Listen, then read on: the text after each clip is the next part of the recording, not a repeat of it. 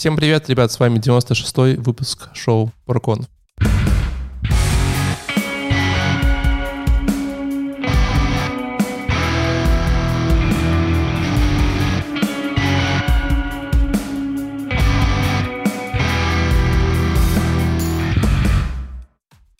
Да, мы вернулись к вам после майских праздников и решили в этот раз не, не сразу не, не брать какие-то суперсложные технологии, что-то такое супер-супер жесткое. Посмотреть обычную конференцию, обсудить, как жизнь, как там обычному программисту живется, вот это все. Поэтому сегодня у нас на повестке дня конференция под названием Developer Week 2020, которая проходила, кстати, она, походу, была офлайн, да, Леш? Угу, да, да, да. Как так случилось? Я Почему в 2020 году была офлайн конференция ну, судя по маленькому телевизору вместо огромного экрана и по жидким хлопкам в зале, там было не очень много людей. Пять человек пришло просто, да? Неплохо. Да, э, как вы знаете, с нами сегодня Леша, который э, является нашим постоянным ведущим, а также наш непостоянный слушатель, слушатель ведущий э, Сергей, он же Влад. А, да, всем привет. Надеюсь, вы еще не забыли, что меня зовут на самом деле Влад. Все-таки только Валик забывает все время. Почему забывает? Когда ты приходишь нормально, тебя зовут Влад. Когда не приходишь, тебя зовут Сергей. Да. Все же вроде логично. Всегда почему-то ты меня называешь Сергей. Ладно, ну, ну ладно. Да. ладно. Вот. А, также к нам сегодня присоединилась наша э, скрывающаяся от нас Алина. Привет. Ты Я перестала это делать, перестала скрываться. Почему ты от нас скрывалась? Я работала с утра до ночи. Вот у меня была уважительная, неуважительная причина. Ты что, хотела заработать все деньги мира? Да, у меня была попытка на, на протяжении последних двух недель, но я, видишь, очень быстро окстилась, и я забросила эту мысль и вернулась. Так, а, получилось? Нет. Так зачем Придется работала? еще предпринимать попытки в будущем. Зачем работала, если не заработала все деньги мира? Непонятно. Ты же понимаешь, это не, не моментный проект. Это требует да. времени. Согласен. Ну и нам, с нами сегодня э, наш специальный... Я буду называть тебя запасной гость, потому что вот у тебя со мной совпадает имя, а у Леши у тебя с Лешей совпадает кальян. Поэтому ты у нас будешь запасной гость Валли. Привет. Запасной кальян. Запас... Привет. То есть ты можешь с легкостью заменить меня, потому что типа имя такое же, и, и Лешу, потому что у тебя кальян. Поэтому просто как, как только нас никого не будет, мы сразу будем тебе звонить и говорить, ты сегодня вместо Валика или Леши. Договорились? Так, а, так а с чем с кальян хоть? С чем кальян? В Турции. Да, я, я не знаю, я не помню. Какой номер? Ай. Ни, ни одной идеи. Жена моя, все хорошо. Все Ладно, ребята, давайте наконец-то говорить по технологиям. Developer Week. Я, кстати, не помню концепцию э, конференции. Это такая конференция поговорить обо всем, по-моему. Да, вот за что она болела. Приходите все. Или, или не так. Леша, ты, может, больше ну, знаешь. Да, да, да, да, да. Именно поэтому назвал заголовочек все, все обо всем там, или как там, или про все. Возможно, это подкаст, и мы делаем это подкаст, делает обзор на подкаст, но мы не уверены. Нет, так подожди, было же видео, все нормально, это конференция. Согласен. Это но обо всем. Ну, вообще прикольно, что, э, что это офлайн конференция даже, может быть, с маленькой аудиторией, но э, кажется, что, видишь, люди настолько соскучились. Это же конференция 2020 года, значит... Это... Ведь это был февраль. Февраль. А, это был февраль 2020 года? Да, еще это, не Так это самый пик, по-моему, нет? Не, не, не в феврале еще даже нигде не начался. Первый карантин, по-моему, где-то 9 марта начался в Италии, если не ошибаюсь. Ну, так мы баяним, сейчас старая конфа. Да. Но вы не смущайтесь, там такая конференция, что там все темы, которые в феврале, они также будут актуальны в феврале 21, 25 и 29 года. Там про такие жизненные, про жизнь. Вот. То есть хотя... тебе понравилось? Да. Просто мне ни о чем было. Хотя, хотя мне кажется, что вот э, тема Вали может быть немножко устаревшей, но мы с ней начнем. Да, это, наверное, самая устаревшая тема. А, тренды 2020 года, сейчас, сейчас уже 21 Подожди. рассказывал. Но мы можем что? сравнить, что? можем сравнить, типа, и понять, угадал или нет. Слушай, а я заходил, э, это спойлер, на их research, вроде 21-го еще не появились. Да, но мы же прожили Но, 20 но, но, да, но на самом деле тренды не стареющие. Э, Доклад рассказывает, насколько я понял, это Вивек Рави Шанкар, А давай мы угадаем. Вот я не смотрел доклад, давай угадаем. Да он ничего не мог угадать. Ну, в смысле? В смысле, Давай угадаем. да, Подожди. что? Тренды 2020 года. Healthcare и ковид. Эм, А, нет, слушай, Нет, вообще там вообще не не про это. Там, там вообще не про это, там тренды какие? Э, Сколько процентов разработчиков считают, что им платят недостаточно? Сто процентов. Я думаю, этот тренд не изменился. Ну, да, у него даже шуточка хорошая была. А, ну да, мы же в долине сидим, вам всем недостаточно платят. А, Что там еще было? А, Чего хотят разработчики? Больше всего разработчики, как ни странно, при этом хотят развиваться и учить новые технологии без отрыва от производства. А, Поэтому... Или это не он был? Почему это? Ну, так? то есть Я бабок уже- недостаточно, но хотим Но развиваться. идут за развитием, да, но идут все за развитием и очень хотят становиться лидами, как оказалось.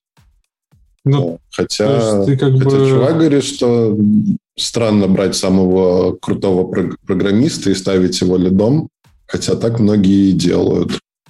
Почему что странно? лид это, понимаешь ли... Ну, потому что лид это не технические скиллы, а софт-скиллы. Как бы как, как хорошо говорил, говорил на одном докладе э, докладчик, лид это тот, кто может и кружку за командой помыть. Кружки. Вот, вот это лид. Подожди, тех лид, кружки за командой? Вообще нет. Ну, за программистом, да, можешь кружечку помыть. Будешь лидером. Мне кажется, если я техническому лидеру своему такое скажу, то... Леш, завтра приходишь на офис, короче, просто собираешь кружки со всех столов и несешь, короче, на офис, на, на стол цвета, говоришь, помой. Помоет тот тимлит. Кто помоет, это Помой, тем да. Тим лид или лид, тех да. лид? Я говорю про тим. тех лида. Нет, Тим, ти- А, не, я про лид. Тим лид, да. А, Тим лид, конечно. Все, тим лиду можно мыть кружки? Ну, нормально. ну, Тим лиду, да, что нет. Я, я считаю, что кружки Это, никогда знаете, в- не зашкварно быть, правда? давай. Да, ну, это как э, в детстве была психологическая игра, когда тебе говорят, вот, к, команде какой-то, вы попали на необитаемый остров, что бы вы взяли с собой? Пять предметов. И люди садятся обсуждать. То есть, э, как- какое решение они примут и какие предметы выберут, вообще фиолетово.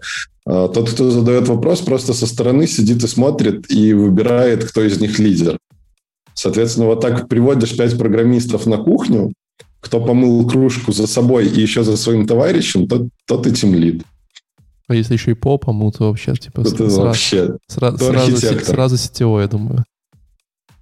Ну ладно. Какие еще тренды Вот. э, Какие еще тренды? Э, Стали в два раза больше нанимать э, ребят, которые вышли из э, каких-то буткемпов.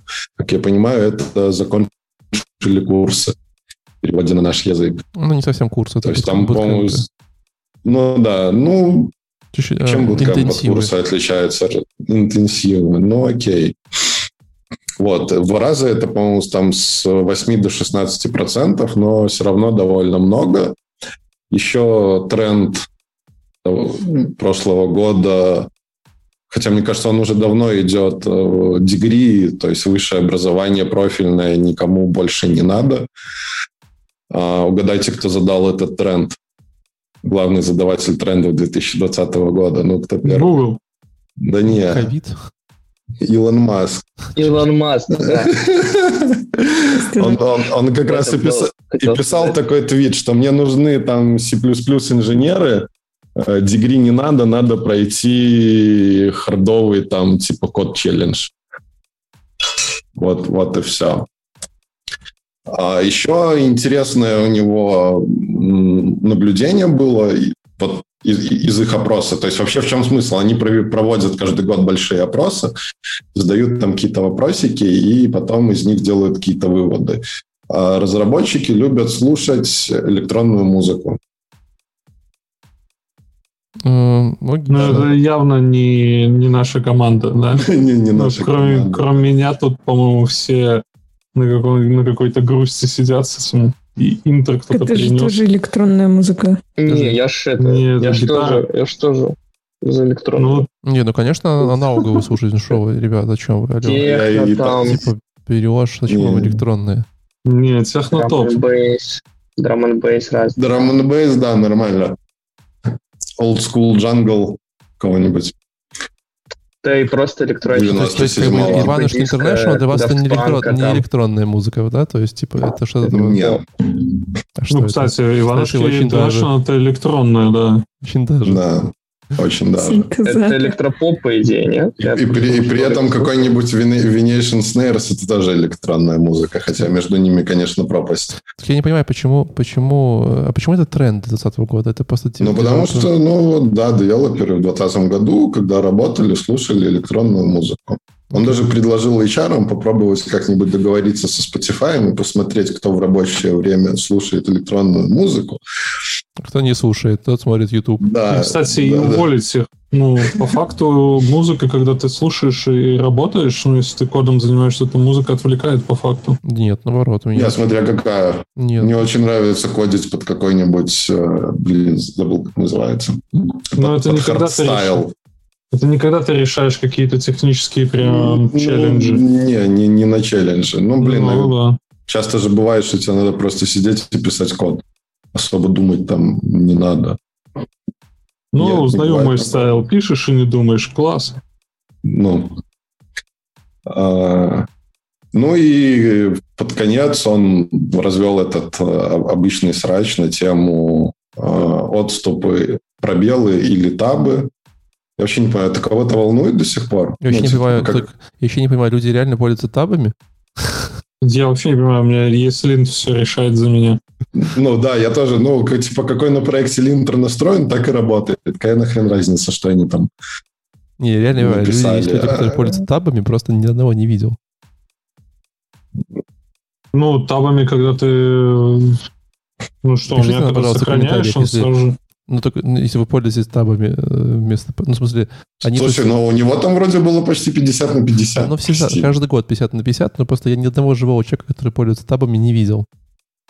Так а что такое таб? Ты должен нажать таб или это Нет, нет, поставить? именно у тебя в разметке вместо табов у тебя пробелы. То есть ты используешь прям вот, типа, знаешь, что тебе- Наоборот, вместо пробелов таба. ты Вместо пробелов таба, да. Условно говоря, типа символ, символ таба вместо там, вместо там обычно двух пробелов или четырех, там, сколько там у тебя, обычно еще настраивается, сколько Да. там у тебя. Если вообще ты включишь показ этих символов э, пробельных, то там будет такая типа стрелочка Да, да, да, да, да. с чертой. А пробелы будет 4 точки. Ну, я, кстати, тоже не встречал. Хотя некоторые файлики, которые там то ли с GitHub скачивал, то ли откуда... Я видел, да, замечал. я видел Да, файлы я с табами, но ни одного такие. знакомого человека я не видел, который пользуется табами. Для меня уже 10 лет Такая загадка. история. Кто эти Такая люди? Так это линтер правит. Ты просто, в- в- ну, если мы про JavaScript говорим, ты просто задаешь в линтере и все, и забываешь об этом. Не совсем так. видите. Линтер, а линтер чаще, чаще всего тебе заменяет э, табы на пробелы. Такая часто штука бывает. Ну, как, смотря как ты его настроишь. Ну да, Да, смотри, ну, что ты короче. напишешь. Короче, вот вы поняли. Найдите мне человек. Кстати, подсказываю, что Ну и музыка, следующий... музыка заглушает, Чё? э, музыка хорошо заглушает э, окружающую среду вокруг. Что правда. Отлично. А, ну и следующий там срач был Vim или Emacs. Да, по-моему, Это точно называется. 2020 года? Не, не, не 1920, Я а просто, просто уточняю. Ну как вообще можно сравнивать Vim и Max? Ну, вообще, Не да. Vim же знаю. решает вообще все. Я бы, может, поговорил Что Vim Emacs VS Code. Вот это вот интересно срач. А вот Да, а VS Code, VS Code вроде как э, скоро станет э, единственным неповторимым не- А не, ну слушай, всегда, всегда есть чуваки на, на стыке, там какие-нибудь питонисты со своим пайчармом или какие-нибудь э, PHP-разработчики с PHP-штормом, которые прям приходится им объяснять. Не знаю, у меня со всей фр- фронтовой команды на работе только я сижу на Visual Studio, остальные на WebStore. Это вообще Мне жесть странно. просто. Ну, по-моему, да. Не, ну как бы люди разные есть, но я не Чё знаю вы? зачем. Я, по-моему, попробовал все э, редакторы, наверное, кроме а, какого там Atomic, который причем умер, по-моему. Атом, из- нет? Атом, Атом, просто да. атом. Который от, ги- от, ги- от гитхаба был. А что с ним случилось? Он, он жив? Мир Э, не родившийся. Я, кстати, до сих пор им пользуюсь. Ой, А он-? Нет, слушай, я им, я, я им пользовался какое-то время, но я думаю, тут все дело в том, что VS Code от Microsoft, а Atom от GitHub. И от А Microsoft, да. GitHub купил Microsoft, и ему как бы зачем теперь вкладываться в своего конкурента? Ну, при том, что я тебе... я- Наоборот, Microsoft купил GitHub. Да, да. Да. А на самом деле, да, ну, в. VS Code просто реально можно, типа, ну, разрабатывать, то есть программу писать. А Atom я пользуюсь как таким чуть более продвинутым блокнотиком. То есть это не- нет такого, чтобы он знал у меня про весь проект и прочее. Просто некоторые файлики открыты там с подсветкой и прочее. Ну, Э, Обычный Windows блокнот и все.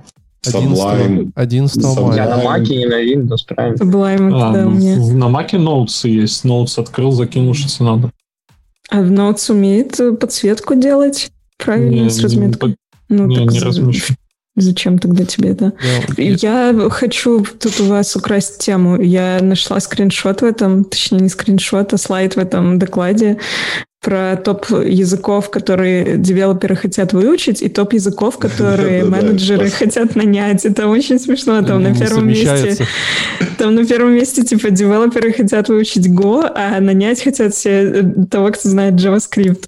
Это просто какая-то ожидание, реальность, картинка. Ты такой хочешь быть программистом, ожидаешь, что сейчас выучишь Go и будешь классный, как, я не знаю, как кто, как Умпутун. А все хотят нанять JavaScriptера и, и как бы у тебя нет Причем Go шансов. нет даже в пятерке вообще ни, ни на каком месте. Никто не хочет нанять Go.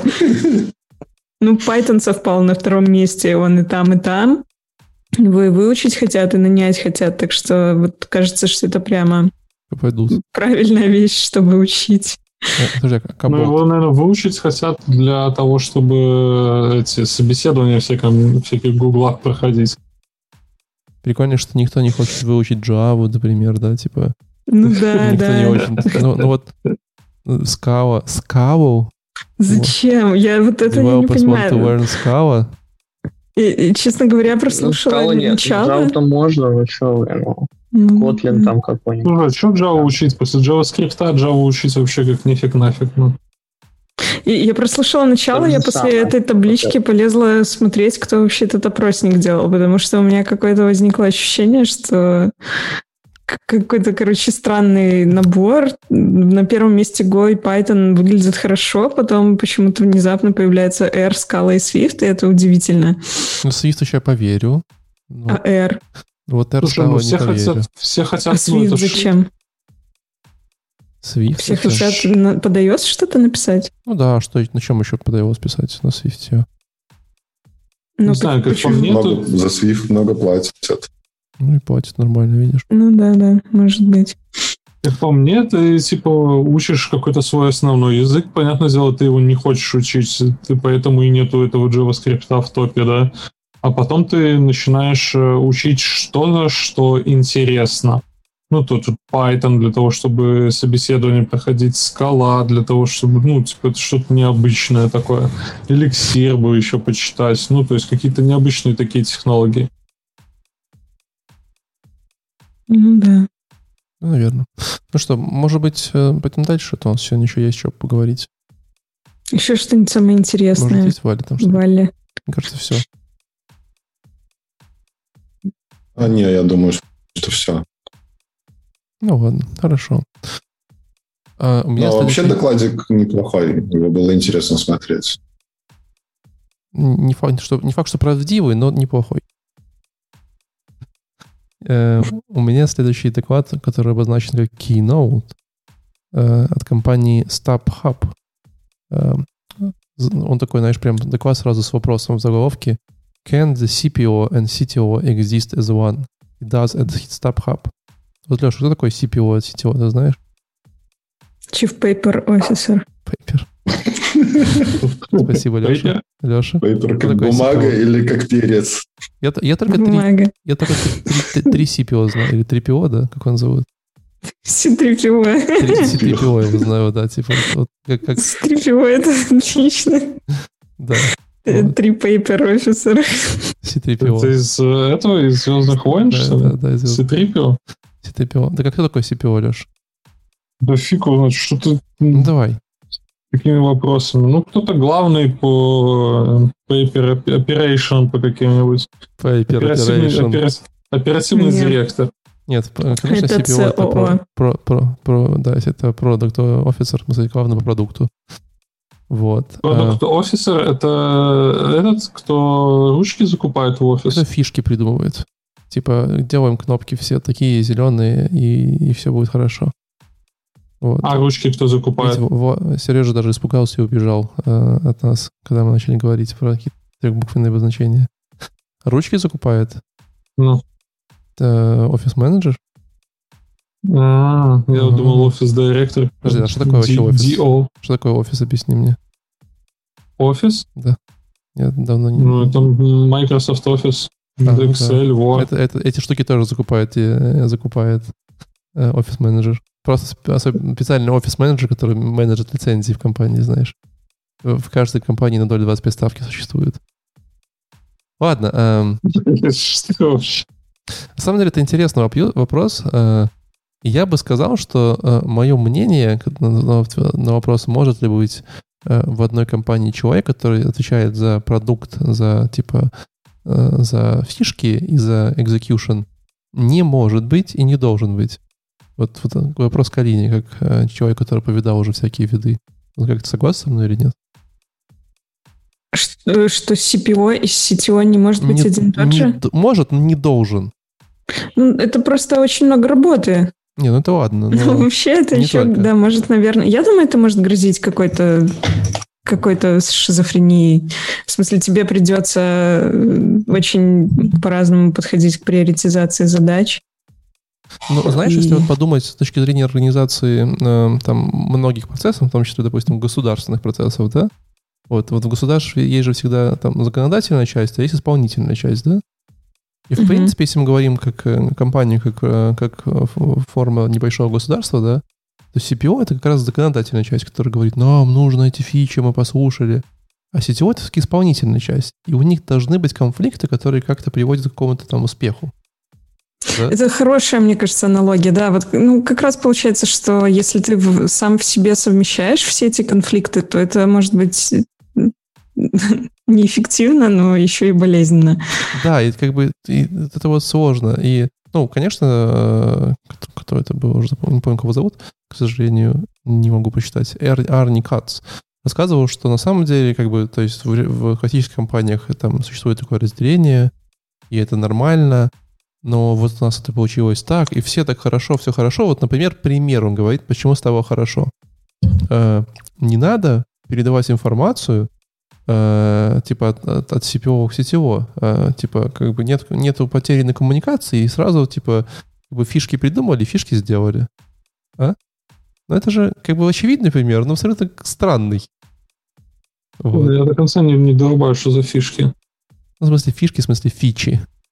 В Ага. смысле, продуктовые фичи, может быть, продукты, может, что-нибудь такое. Вот. Э, Или же, например, он говорит, эм, если нужно принять решение, то мы его быстро принимаем, потому что не надо согласования с разными департаментами. Я сразу принимаю все решения. И вот и все, и все как бы... э, У меня есть такое ощущение, что он как бы немножечко оправдал. Ну, хотел оправдаться. Типа, как бы, ребят, ну так можно, смотрите, получилось. Но, э, кон- конечно, здорово, если для них это работает. Конечно, здорово, что для них это получилось. Но э, где-то минуты на 15 я, честно говоря, заснул, когда слушал этот доклад. Но, кажется, э, я бы вам так не советовал. Слушай, мне кажется, что довольно сложно сделать такую штуку искусственным способом, просто потому что это очень-очень разные компетенции, которые надо а, прокачивать долго и сложно. И одному человеку прокачаться в том до уровня и CTO, и CPO одновременно, это прям горы свернуть, и далеко не у каждого получится. И если у тебя есть какой-то человек, который может э, так э, работать, то почему бы нет? Но вот так вот прям сказать, у меня будет CTO и CPO в одном лице, и пойти на обычный маркет, нанимать такого человека, наверное, можно очень долго искать его. Никогда не найдешь просто, я думаю. Ну да, Да. шанс будет очень низкий. Тогда по деньгам что? Ну, две зарплаты, Нормально по две деньгам, зарплаты да. получает парень, ну что ты. Как бы Ну, если так, так, конечно, я готов. нормально. Нет, ну, в общем, мне показалось, что такое очень сомнительной идеей. То есть, конечно, э, им просто повезло, и есть очень талантливый парень, который вот смог совмещать себе эти роли. Хотя мне кажется, что StubHub не звучит как какой-то большой enterprise, а звучит как какая-то компания, которая, ну, э, не очень большая. Они ticket, ticket resell company. Ну, то есть они не огромные. Явно у них там не тысячи тысяч людей работают, а работает... Сейчас посмотрим, сколько у них работает. Это не 21 год назад. Э, Серега нашел что-то, это, определение, как, как звучит в, в литературе у себя. э? А, как, э, определение чего именно? Нет, тут просто книжечка. Я ж в библиотеке. Я, кстати, подумал, Валик, твоя идеология, которая э, про то, что, типа, это разные ветви государства, и то, что потом говорит контраргумент, это чел, что мы можем так быстро все решать вопросы, типа, я сам между собой и про- прочее. Это же аналог коррупции будет в государстве. То есть с коррупцией тоже быстро, быстрее все решается. Кто-то приходит, кому надо, и его решение, типа, первым проталкивается. Ну, это можно было бы представить себе, как это если не один и тот же человек был CPO и CTO, а братья, да, ну, там какие-то друзья очень хорошие. Вот. Но мы же знаем, к чему это приводит. Это не коррупция, это называется конфликт интересов. А коррупция – это решение э, конфликта интересов. Ну Ну, да, а он это- решает это тем, что он в одной голове сам себе. И это Да. Получается, что э, для CTO он как бы дает некоторую преференцию с- к своему же выбору, потому что ему же приятнее, чтобы его же выбор э, приняли. М. Ну, типа коррупция. Ну, то есть они довольно крупные. Я посмотрел, тысяч, тысяча плюс человек у них работает. Все-таки они... Мой аргумент, что это не будет работать в Да. большой компании, не принимается. Эм, В общем, так как-то так. э, Значит, если- я нашел не тот стопка. Нет, что не Так нашел он, тот. а, мало того, что говорит, что это работает, он еще советует всем так делать или как? Вот не советует, на самом деле. То есть он как бы говорит, что... Не, ну такое, то есть, типа, просто так существует, так тоже можно, посмотрите, да. Ну, как бы, в принципе, и на руках быстро можно бегать, ну, как бы, непонятно. э, В ногах все-таки, наверное, быстрее и так далее. Ну, в общем, вот такой вот у меня был доклад. А вот следующий доклад, кстати говоря, я хотел взять его посмотреть, но потом оставил Алине. И даже, кажется, за, те- я на тебя его, за, тебя его Ты засайнил. на да? меня его засайнил, Да, да. Вот, кстати, интересно узнать, а почему ты решил его мне подарить, что тебе... Ну, он прям звучал так, прям хорошо звучал. Я думаю, это точно для Алины. Она вот нам все Класс. есть расскажет. Слушай, доклад на самом деле вообще дико милый. Он э, его рассказывает... Как зовут чувака, который его рассказывает? Ну-ка, ну-ка. Ну-ка, Сейчас ну-ка. посмотрим. Ну-ка, ну-ка. А, его... Его никак не зовут. Здесь нету имени спикера в Давай анонсе. назовем его Виталий. Его зовут Юрий. Юрий. Ты Ну, бы почти, почти угадал. Все, вспомнил, он представлялся. Его зовут Но он, Юрий. но Он, он Джури. Типа не Юрий, а Он- Джури. Он произносил свое имя именно как Юрий. Вообще он фин. Он из Финляндии, поэтому может быть вполне, что там есть такое имя. Но э, сейчас и уже довольно долго он живет где-то в Калифорнии. Вот, поэтому, возможно, он же Джури, но он сам представился как Юрий. А, Очень милый доклад. Это э, инженер из Slack. Он рассказывал о том, э, что надо делать, чтобы быть хорошим командным игроком. И сравнивал этот опыт с опытом пения в хоре. Он очень увлекается хором Подожди, и подожди. рассказывал. Ну ты же знаешь, чем отличается э, авторство от соавторства, да? Я уже шутил эту шутку. Авторство, соавторство, возможно, ты учил, э, шутил ее без меня. Так чем отличается авторство от соавторства? Не знаю, я его Те же, чем пропустила. пение от сопения. Сопение. Вот ты говоришь пение в фоне, сразу вспоминаю эту шутку. Я, кстати, потом, я вспомнил, у меня есть хороший анекдот в конце, после шоу расскажу вам. Продолжай. Отлично. Так, ам, в общем, он выделил... к- На самом деле, это, конечно, не он выделил, это не новая мысль. Он э, говорил о том, что эту мысль упоминал э, SEO Slack. Он, кстати, как раз работает в Slack, то есть это его, их же SEO в книжке дай бог памяти. Э, Короче, он там как- какую-то книжку указывал. Я сейчас быстренько найду и вспомню ее. А, Он э, предлагал там такой фреймворк из э, четырех, наверное, самых важных э, черт, особенностей каждого человека, которые могут привести к тому, чтобы быть успешным командным игроком.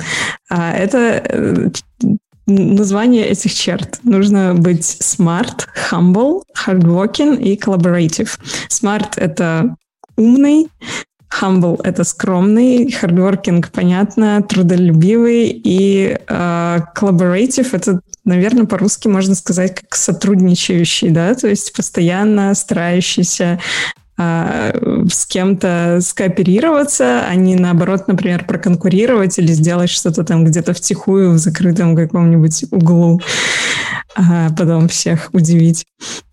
Вот. И дальше он начинает трактовать каждый, как, как этого достичь, да, то есть что он вкладывает в это понятие, что надо делать, чтобы этого достичь. Вообще, я думаю, что нам всем надо послушать этот доклад, чтобы стать более лучшей подкаст-командой. Мне понравились идеи, которые там есть. Не, ну из, Леши, вот. из Леши умного, конечно, мы уже не сделаем. Тут вообще бесполезняк. Ну, вот тут еще как посмотреть, потому что что такое быть умным? Быть умным — это не просто ты вот такой, типа, эрудированный и все знаешь, а кто-то там не эрудированный чего-то не знает. А быть умным — это значит, что ты постоянно улучшаешь э, те способы, с помощью которых ты выполняешь свою работу. То есть ты э, всегда учишься да, не, не, не останавливаешься на достигнутом, а все время что-то новенькое к себе затаскиваешь. Так что а, капец какой умный. Вот. В данном случае вот Леша последнее экспериментирует с табаками или кальяна. Мне кажется, по этому критерию мы все уже точно прошли. Потому что мы раз в неделю, как минимум, смотрим mm, Раз в неделю, как минимум, это, очень, это очень правильное замечание. Спасибо большое. Где-то раз в месяц, да. как минимум, сказал бы я так. Слушай, я, да, я прогуляла две недели, но до этого я каждую неделю смотрела как зайчик, так что... Ну ладно, подхватим, хорошо. Мож, всех, можно поставить галочку. Всех даже Лешу берем. Сейчас я, правда, нарвусь на то, что они пройдут по второй галочке, которая звучит как скромность. Вот. Но тут тоже дело в интерпретации. А, как раз-таки скромность, она позволяет постоянно учиться. То есть, ну, не стоит думать, что ты уже круче всех или там пытаться гнаться за личным результатом вперед результата команды. Надо постоянно смотреть на своих коллег и думать, чему ты можешь у них научиться.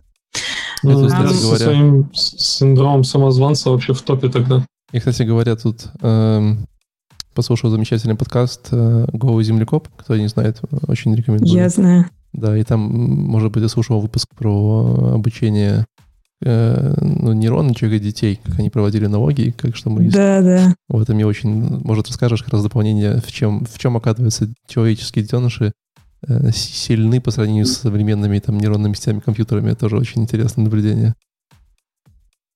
Не помнишь? Uh, я да, я, я помню, там они рассказывали, что, короче, просто смысл в том, что ребенок э, может бросить какую-то задачу, если она вдруг у него не идет, или он понимает, что что-то вдруг там у него плохо получилось, да, то есть какие-то ошибочные свои варианты он не, не воспроизводит. Если не получает, короче. Если не получается, если ну, у него пропадает интерес, если Э, По любой причине, неважно, просто скука, назовем так. Да, скука. да может заскучать. Да, и вторая а, штука... а может, наоборот, да, заинтересоваться и начать да. в ту сторону двигаться. Нет, вторая штука, которая мне очень нравится, это то, что чем мы еще отличаемся от компьютера, то что э, э, а, мы все время, то есть человеческие детеныши все время пытаются расширять то, что они знают. То есть, он говоря, там среди всех игрушек, которые лежат на, на полках, они будут выбирать самые странно лежащие, потому что для них это как бы не вписывается в их картину мира, почему эта игрушка так странно зависла над этим стулом, и они будут там бегать ее, обсасывать, там бить о пол, потому что, ну, они пытаются... Вот какая-то картина мира, которая у них есть, они все время ее расширяют. А в компьютерах это часто mm-hmm. не так. Вот, довольно интересно.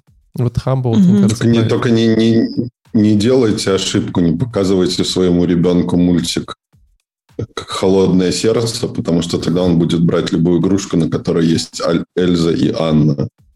Нормально. Это личная боль. Я, я думаю, это я может тебя понимаю, я, я под Новый год искал трусики с принцессами по, всем, по всему Минску и нашел в итоге Это, я тебе, это мое, мое, знаешь, это виртуальная 5. Я думаю, это может с любым мультиком случиться, нет? Или это только вот с Ну, этим? там прям, там прям все прикольно. Но мультик, но мультик хороший, не обидно. Диснея хороший маркетинг, который не вкладывают в этот мультик. Ну, проехали. Вот, Я сейчас начну матом ругаться. Поехали дальше. Короче, э, что надо делать, чтобы быть э, humble как следует? Нужно э, быть открытым, во-первых, к обратной связи, принимать то, что тебе говорят другие. Нужно, эм, как бы, можно так сказать, э, делиться своими привилегиями. То есть, если вы в чем-то прям эксперт, или если у вас есть доступ к чему-то, чего нет у других, то надо обязательно это обозначать и привносить это в проект. А, и если... А, и третий пункт — это э, оказывать окружающим вас лю- людям доверие. То есть э, предполагать, что все, что они делают, они делают э, на благо проекту со всеми имеющимися у них ресурсами и возможностями. Никогда не думать, что кто-то там умышленно не дорабатывает или, не знаю, хочет навредить, потому что, ну, как правило, так не бывает, и, как правило, это эм, только вредит сотрудничеству. Э, Следующий пункт — это усердно работать, hardworking.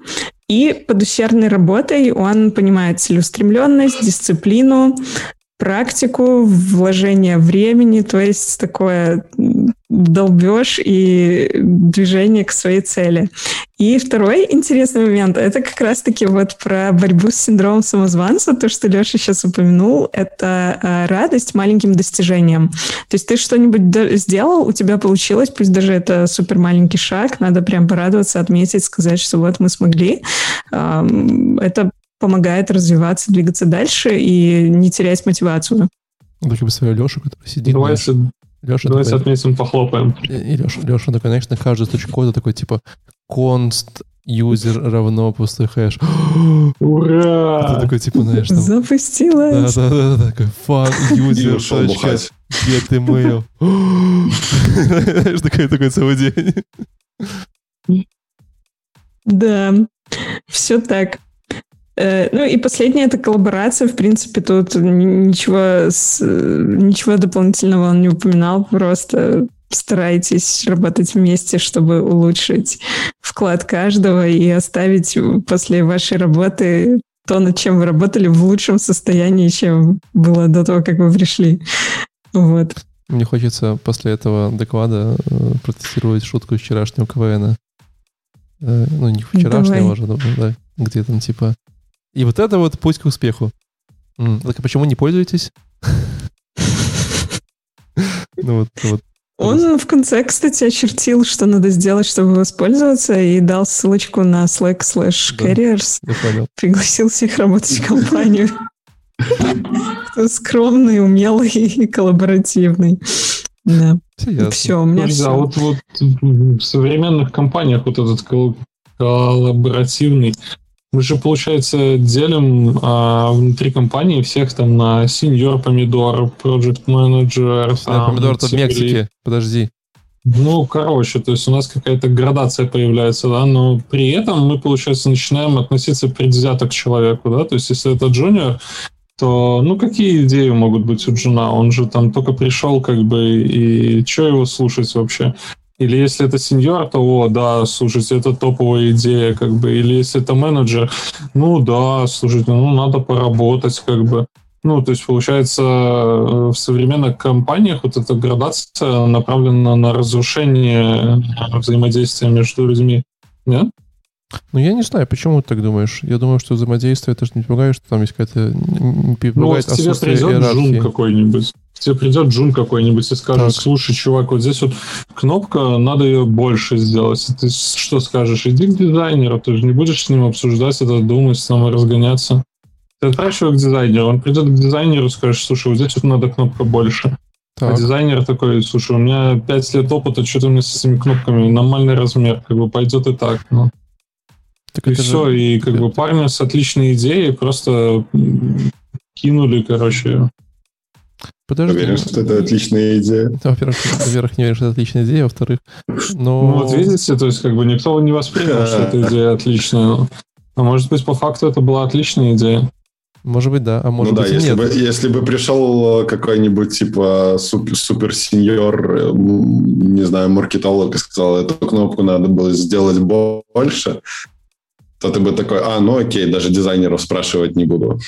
Так такое, такое на самом Чё- деле чё? было, как бы, вот у меня такое было. При- Приходил SEO-специалист, дизайнер сделал прототип, там, точнее, не дизайнер, UX сделал прототип, дизайнер сделал дизайн красивый, все, начали реализовывать.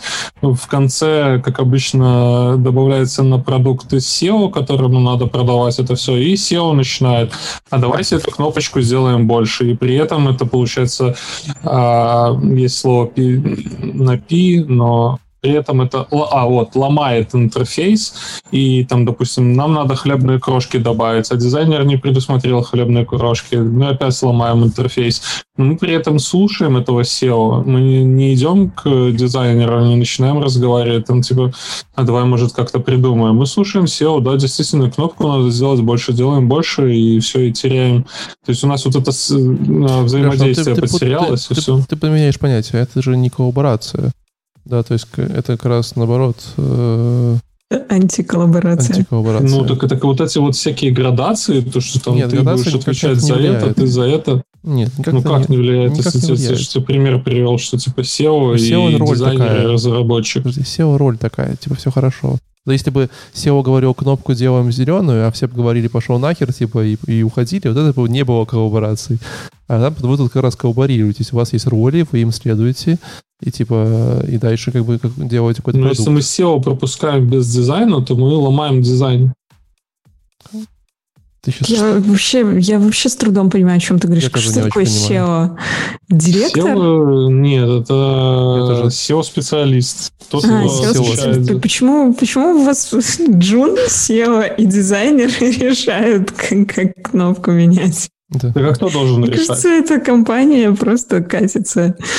да. Ну, кто, кто, кто- Так, на всякий случай, это не моя текущая компания, это мой первый проект, который был у меня в практическом моем опыте, чтобы а то сейчас пойдет, дойдет до этого, до SEO, уже который назад? не SEO-специалисты уволят. Который ты делал 4 месяца назад.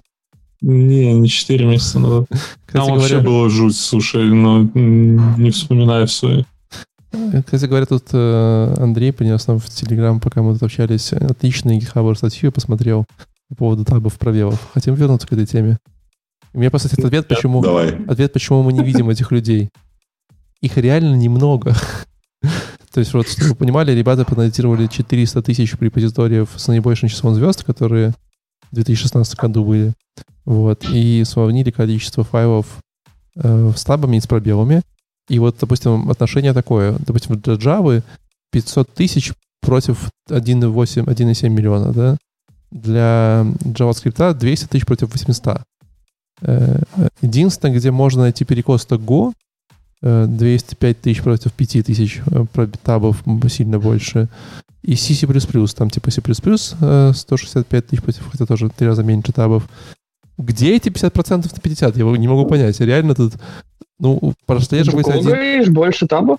чем бо- больше пробелов? пробелов где-то раз, то есть один к четырем, я сказал бы, в среднем отношении. А, Вот. Где-то в ну, где-то везде один к четырем, да? Вот, вот, допустим, Слушай, у меня появилась теория. Вполне возможно, ш- что поскольку сейчас засилие все-таки линтеров и принтеров, при, этих, принтер, это, принтеров и принтеров. Да, вроде Я так. сегодня как раз с почты один забрал. Ретифайеров. При, при, Притер, ретифайеров, да, да, да, притеров. э, А, может, многие начинающие разработчики просто не в курсе, что они используют, и такие, ну, я Нет, нет, у табом есть нажимаю, другая. значит, ну, таб. динозавры остались только. Не, Валя, у меня есть другая теория. Где-то есть клуб любителей табов. И как только появляется любое исследование типа таба или пробела, они такие, пацаны, нужно работать. И просто, знаешь, они все бегут туда. Там, Я знаешь, уже представляю, знаешь, какой у них секретный клуб, куда они входят по паролям, Да, да, но там да, да. нельзя стучать четыре раза. Там нужно один раз стукнуть. Да-да-да. О. И обязательно, и обязательно предъявляешь GitHub, они проверяют, что ты не замечен. А, был, да, знаешь. за- заходишь, они собираются, такие, «Чш, Да, класс». и у них- М- Меня такое очень выбесило. Смотрели все этот сериал «Кремниевая долина», там был этот холивар, типа, это одна серия или несколько, но они там очень тупо его показали, будто бы те, кто использует пробелы, реально четыре раза нажимают на пробел. Типа в этом был point, но это ж бред полностью. Почему я нажимаю? Четыре раза. Да, у тебя в Vim Ну, нету, что ли? Come on, Ну там что? же можно какой-нибудь плагин дописать. Так а зачем мне не сложно, я четыре раза быстро называю. Вы быстрее... э, Типа нажимаешь четыре быстро на пробел, и он ставит 4 пробела. А, нет, for, for- for space такой, знаешь, нажимаешь сильно на пробел, он ставит 4 пробела. Вот так вот. телефона только. Ладно, что, Леша, Это, кстати, у маков могло бы быть, могла бы быть такая фича у них же есть, Force Touch, это был бы Force Space такой. for space.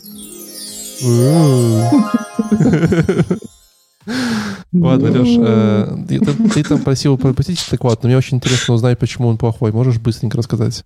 How to Слушай, use я storybook. все, все, все заскипанные вернул назад. Ну, типа, там не то, что пропустить, просто о чем говорить.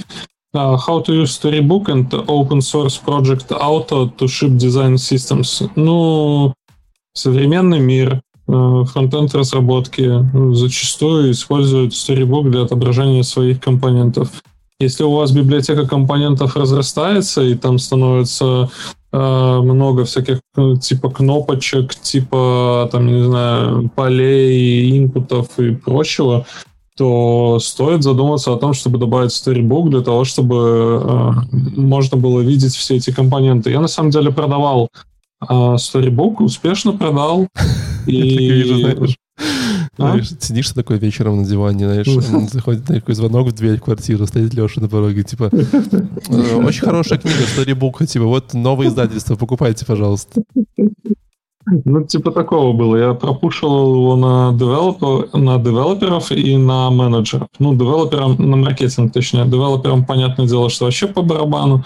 А маркетингу это вообще очень легко продать. Ну, то есть ты, типа, говоришь, что, во-первых, э, дизайнеры э, видят то, что уже реализовано, и какие-то компоненты могут брать из Storybook а и переиспользовать их. И, ну, вот там надо договориться еще и с дизайнерами, чтобы они тебе задизайнили компоненты такие, которые ты можешь использовать в сторибуке. И потом ты говоришь, что следующий разработчик, который придет, ему не придется писать компонент с нуля, то есть он экономит там несколько часов своего времени, у него уже есть готовый тупой компонент, чтобы где-то отрендерить его.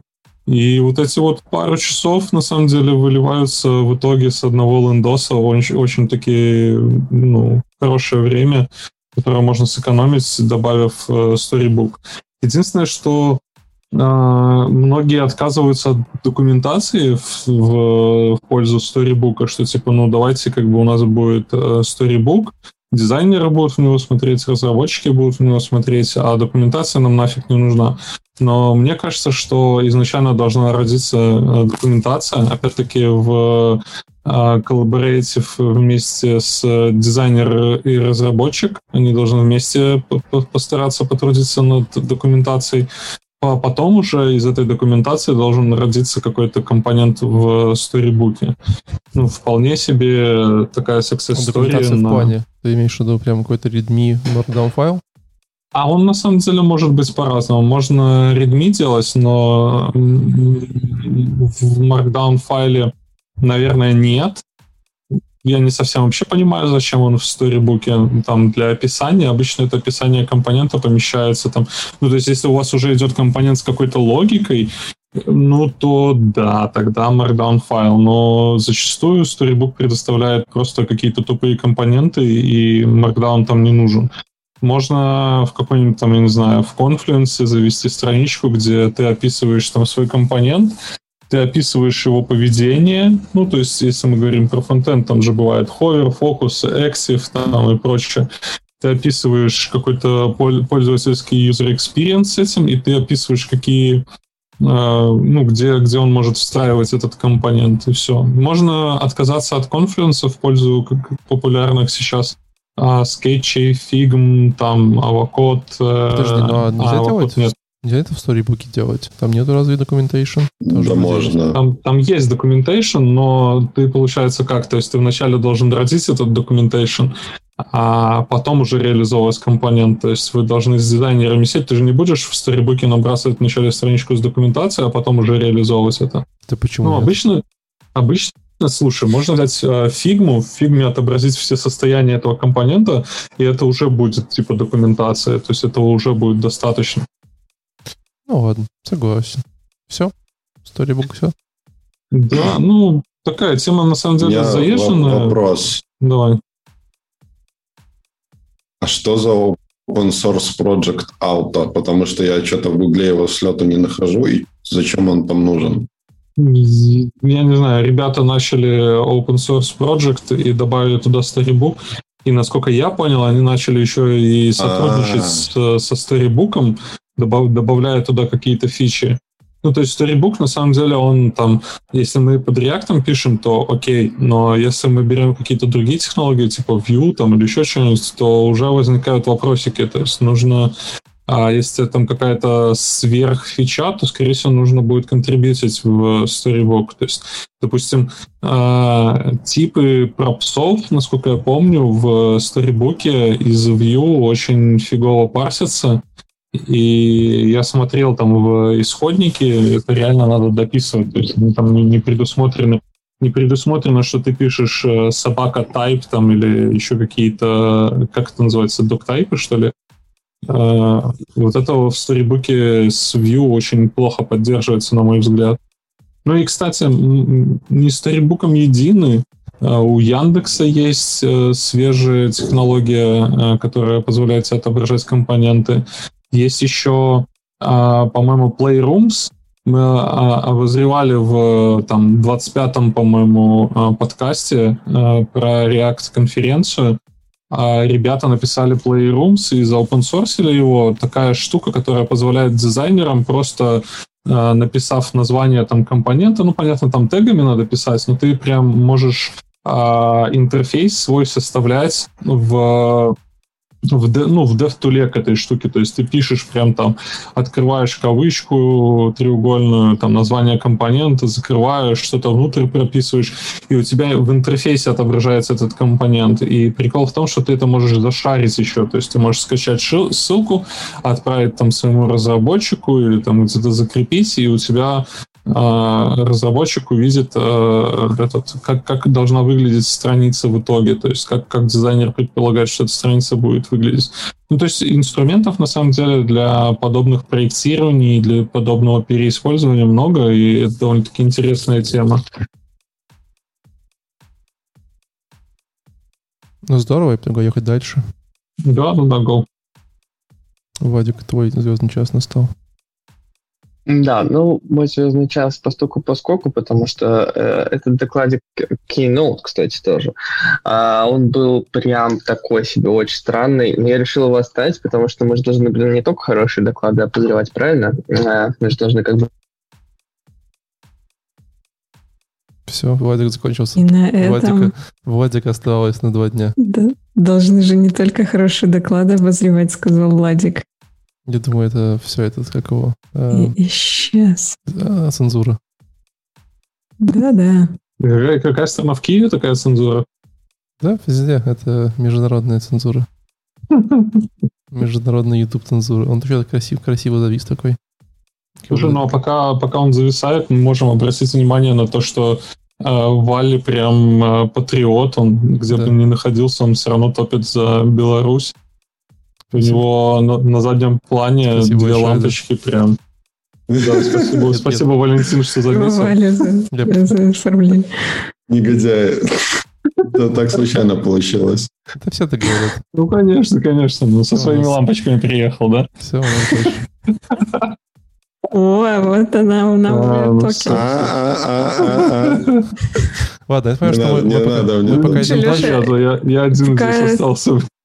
Пока Сережа наш э, пошел рассказывать неинтересный доклад куда-то за пределами эфира, я хотела спросить, помнишь еще, э, когда мы про Flutter слушали, там э, Челик из Епама рассказывал о том, как они сделали какой-то свой тул для э, ускорения с- обратной связи между дизайнером и тестировщиком, и он им тоже заменял Storybook. Помнишь, что это такое было?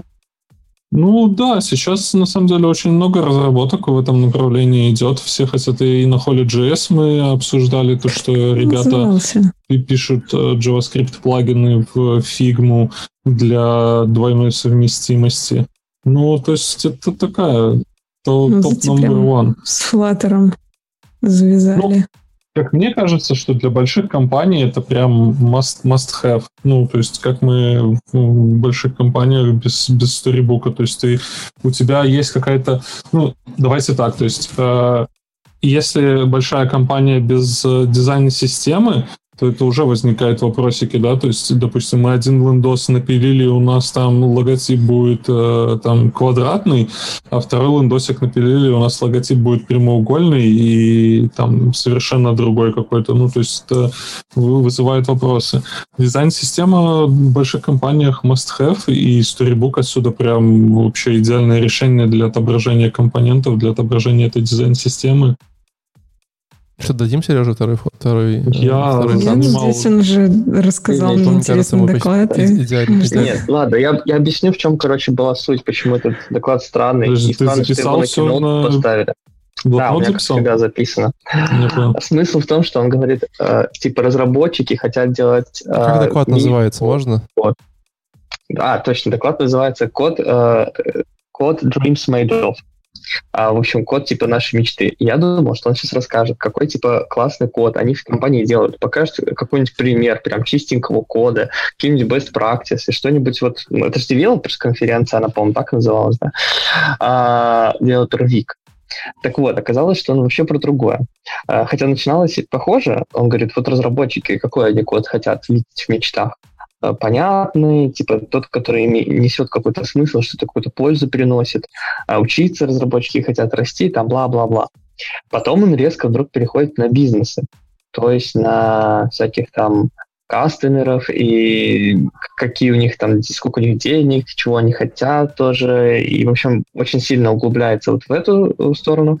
И, типа, его поинты в итоге, где он, типа, свел эти две темы вместе, о том, что они в компании у себя как раз такие крутые ребята, что э, разработчики воплощают свои мечты и позволяют этим достигать э, мечт своих э, кастомеров. В общем, весь доклад, по сути, реально гидка для его компании, в которой он работает, даже не буду называть ее название специально, чтобы это не срабатывало так. Ну и, блин, разочарование, сплошное разочарование. Очень много цифр было, там что-то типа про деньги, про то, сколько там этих бизнесов, сколько они потратили в том году, в этом и прочее. То есть это вообще никак не связано, по сути, с разработчиками, а больше какой-то маркетинговый, блин, доклад, который каким-то образом просочился не просто на конференцию, а прям в keynote. Вот. Э, В общем, это был очень странный experience. Нет, конечно, все хотели бы писать классный код, типа воплощать свои мечты, помогать другим, но это, блин, два предложения сказать-то. Вот.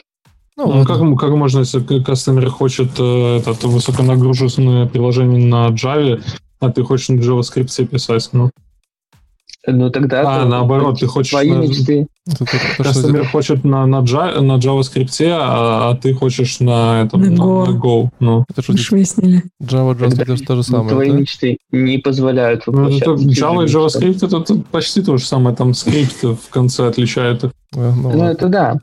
Но, но смысл в том, что, видишь, э, значит, меня мечты, я не знаю. Ну, он, он очень постоянно повторял, еще возвращался к тому, что у нас вот компании такие-то кастомеры, у нас компании ребята там реализуют циферки, там эти постоянные графики бессмысленные. Слушай, ну если это open source, ой, open source, если это как-то outstaff и outsource, то это тогда не заслуга разработчиков или кастомеров, это заслуга тех, кто продает это все. Нет, там Ну, то есть разработчик там- приходит, г- говорит, заслуга? что... Ну да, заслуга, да. Но он как бы не, не, не на заслуги напирал, не то, что мы такая, типа, крутая компания, а, наверное, это был такой плавный, плавная подводочка к тому, что идите там к нам работать или что, потому что, типа, мы такие классные, и кастомеры у нас классные. Ну и вто- второй поинт, как бы не всегда на тех технологиях, которых ты хочешь, этот продукт будет реализован ну, в лучшем виде. То есть, Всё если так, тебе надо ты высоконагруженное что-то, ты, ты втаскиваешь ноду, или если там тебе надо этот, как их там, распределенную какую-то систему, и ты ноду втаскиваешь, такой, поехали. Так понимаешь, за все 20 минут не было названо ни одной какой-то там технологии, ничего. Зато были всякие цифры про то, кто сколько взял займов, э, сколько там small medium бизнесов этих э, обслуживаются, не обслуживаются. В общем, про деньги, про цифры, вот про это все. А у вас на компаниях можно займы брать? Вы вообще удивляетесь, что это типа компания, которая пришла говорить про цифры, вообще-то надо посмотреть. Это компания Intuit, который он является shift, chief, что там у нас, э, архитектором. А Intuit это компания, которая делает QuickBooks, который, если вы знаете, это э, чуть ли там типа не един, один из самых крупных вендоров для бухгалтерии в США и в мире. Поэтому, ну, конечно, он говорил про цифры. Это же просто компания бухгалтеров. Ну, Такая, там от Intuit, кстати, много докладчиков. Это вообще конференция чуть ли не интуит, как я понимаю. Я предлагаю сильно А, ну вот поэтому доклад просочился. Понятно теперь почему. Такая так, ладно, подожди, так, а сколько, сколько займов предлагает ваша компания? Какая наша? Вот как, под какой процент в ваших компаниях предлагают займы? Леш, себе будет дорого. Ты еще этот... Моя не, лично не, не предлагает, дошел. не знаю. Поехали дальше. Свяжись Google не предлагает? Я, я ж не знаю, но свяжись с сейлсами, там спроси. С HR. Валя, у нас, у нас у Вали есть просто хорошая тема, которую, мне кажется, интересно будет поговорить. Да. Я ну... просто решил реально оставить этот доклад по единственной причине, что вы должны знать, что только хороший доклад. Все, погнали дальше. Валя. Что, что у нас дальше? У нас... Я, кстати, доклад... хотел взять этот доклад и ну, подумал, что Алина впишется в него вообще. Да, что-то я вписался, да. Лучше, конечно, Алина его посмотрела. А, потому что было так как-то скучновато, откровенно. Он про технические интервью рассказывает его Шен, Шеннон Браун. Это скорее не доклад, а про воркшоп, чтобы это не значило. А, про, наверное, значит, что скучно, да? В смысле, за деньги. Ну, это как, как и у нас, это да, это про деньги. А, про конф, про доклад. Про, про воркшоп. А, она head of solution инженер, что-то такое, какой-то head. В общем, про что она рассказывала? А, все мы знаем, что, не знаю, есть люди, которые любят ходить на собеседование. Можно поставлю, поставлю на паузу? Поставлю на паузу. Э, мне же кажется, что вот, типа, есть же вот э, head что-нибудь, да? Вот. А в нашей же культуре тоже есть, типа, голова. Голова. Да, и ты приходишь такой в компанию и говоришь, а где у вас тут голова инжиниринга сидит? Ну, хорошо же, вот да? Она, Тебя вот сразу принимают сидит. без собеседования, да? Да, и там сразу выходит такой старец, такой, знаешь, такой, сейчас, сынок, я расскажу тебе, как мы табы использовали в 95-м. Ну, что Выходит старец, выносит буханку хлеба и говорит, хлеб всему голова. Нормально. Продолжай, извини. Э, технических интервью не люблю, приходится Мощно. очень много проводить постоянно. Вот, слушай, тогда тебе надо это ну, посмотреть. Проводить? Проводить и проходить это две разные вещи вообще. Проходить интереснее. Да, вот я спр... проходить да, ну, интересней. Проводить интереснее. Проводить интереснее. В чем интерес? Тебе ну, короче, ладно, перестает тут... уже быть интересно. Проводить? Ну, не знаю, дискутировать на, на разные проводить. темы разные люди бывают. Ну, да, когда у тебя там все, все под одну копирку идет, э, и ты там джунов собеседуешь, ну, это такое себе. А когда уже middle senior, ты можешь вывалиться в какую-то интересную тему совершенно случайно, то, ну, по-моему, прикольно. А проходить, ну, тут, скорее всего, опять-таки, из-за синдрома самозванца там и прочее, из-за... Я вот ненавижу теорию абсолютно, и приходить и рассказывать там, а, давайте там, как, как работает bind, там, или давайте на, напишем э, bind сами. Ну, пишите bind сами. Я, блин, bind последний раз использовал года два-три назад, и то совершенно случайно, блин. Кому? Мне вот интересный ребят, вопрос, да? Вот мне, мне, кажется, мне кажется, что абсолютно нормальный, честный ответ, когда ты спрашиваешь, как работает Байн, говоришь, давайте сейчас пошарим экран, вместе почитаем. И просто, типа, открываешь, шаришь экран, открываешь Google, говоришь, там, типа, how bind JavaScript works. работать, да? Да, и ты ну, просто читаешь и сразу на ходу ему объясняешь. И я бы сказал, что если мне так ответили, я бы сказал, этот чувак точно шарит. Ну вот реально. Кстати, лайфхак. Не, ну почему? На самом типа... деле было прикольное, прикольное интервью, меня собеседовали. Ну, оно как? С одной стороны прикольно, с другой стороны, ну, чуваки команды. Я уже рассказывал, по-моему. Это когда мы засели в ScienceSoft на, там, по-моему, часа 4. То есть вначале там social, окей, я как бы прошел. Такие, сейчас мы позовем технических специалистов. Приходят технические ребята, там пару вопросов, и я им говорю, давайте я вам покажу проектик. И понеслась, короче. А как там в редаксе DuckDuck, так, тогда я еще его заворачиваю в редакс экшены, а там еще что-то добавляю. Вот, смотрите, здесь чувак сидит такой, да ладно, а зачем ты так делаешь? А я говорю, а вот тут вот, вот так вот меньше кода получается, вот так вот проще. И так 4 часа. И что, взяли тебя в ScienceSoft? Ну, оффер скинули, но как бы в связи с последними известиями, что ScienceSoft разрабатывает, то нет. А у них же там какой-то скандал пошел, да, с этими? Давайте ну, оставим это за скобками, это все равно не очень интересно нашей аудитории, но... Ну, короче, то есть вот такие ну, собеседования, когда ты когда ты приходишь, и тебя начинают реально гонять по... Не, не, точнее, не гонять даже, а вы начинаете реально дискутировать на тему, где какие технологии ты применял и прочее. Таких э, собеседований ну, у меня было, наверное, только 50 на 50. То есть в основном, если это там, какая-то мелкая компания, стартап или еще что-то, ты приходишь туда, рассказываешь заученную теорию. А ребята из, кстати, вот это хороший, по-моему, вывод. Ребята из крупных компаний, они в основном интересуются твоим вообще в целом бэкграундом. То есть что ты там, как ты реализовывал, там, что ты видел вообще, насколько сколько у тебя опыта в этом. Там. Ну, я сегодня такое. буквально с утра придумал новый формат э, собеседования, который хочу опробовать. Мне он нравится. Кстати, поделюсь. Да. Короче, есть такой знаменитый, очень давно старый сайт, называется говнокод.ру. И когда тебе приходит кандидат, ты говоришь, слушай, а давай мы сейчас откроем вот говнокод.ру, выберем случайно, короче, там какой-то плюс-минус среднего размера э, код и порефакторим его вместе. По-моему, это очень сложно. Ну, будет, типа, объяснить, почему именно говнокод, но... Да не важно, нет, нет, просто берешь, говоришь, вот это вот плохой код, да, видно, что он плохой, давай сейчас мы его выберем, так, чтобы он такой был не три строчки, а там типа 5, 10, 15 строчек, по раз, и просто по рефакторе посмотрим, как это можно изменить вместе.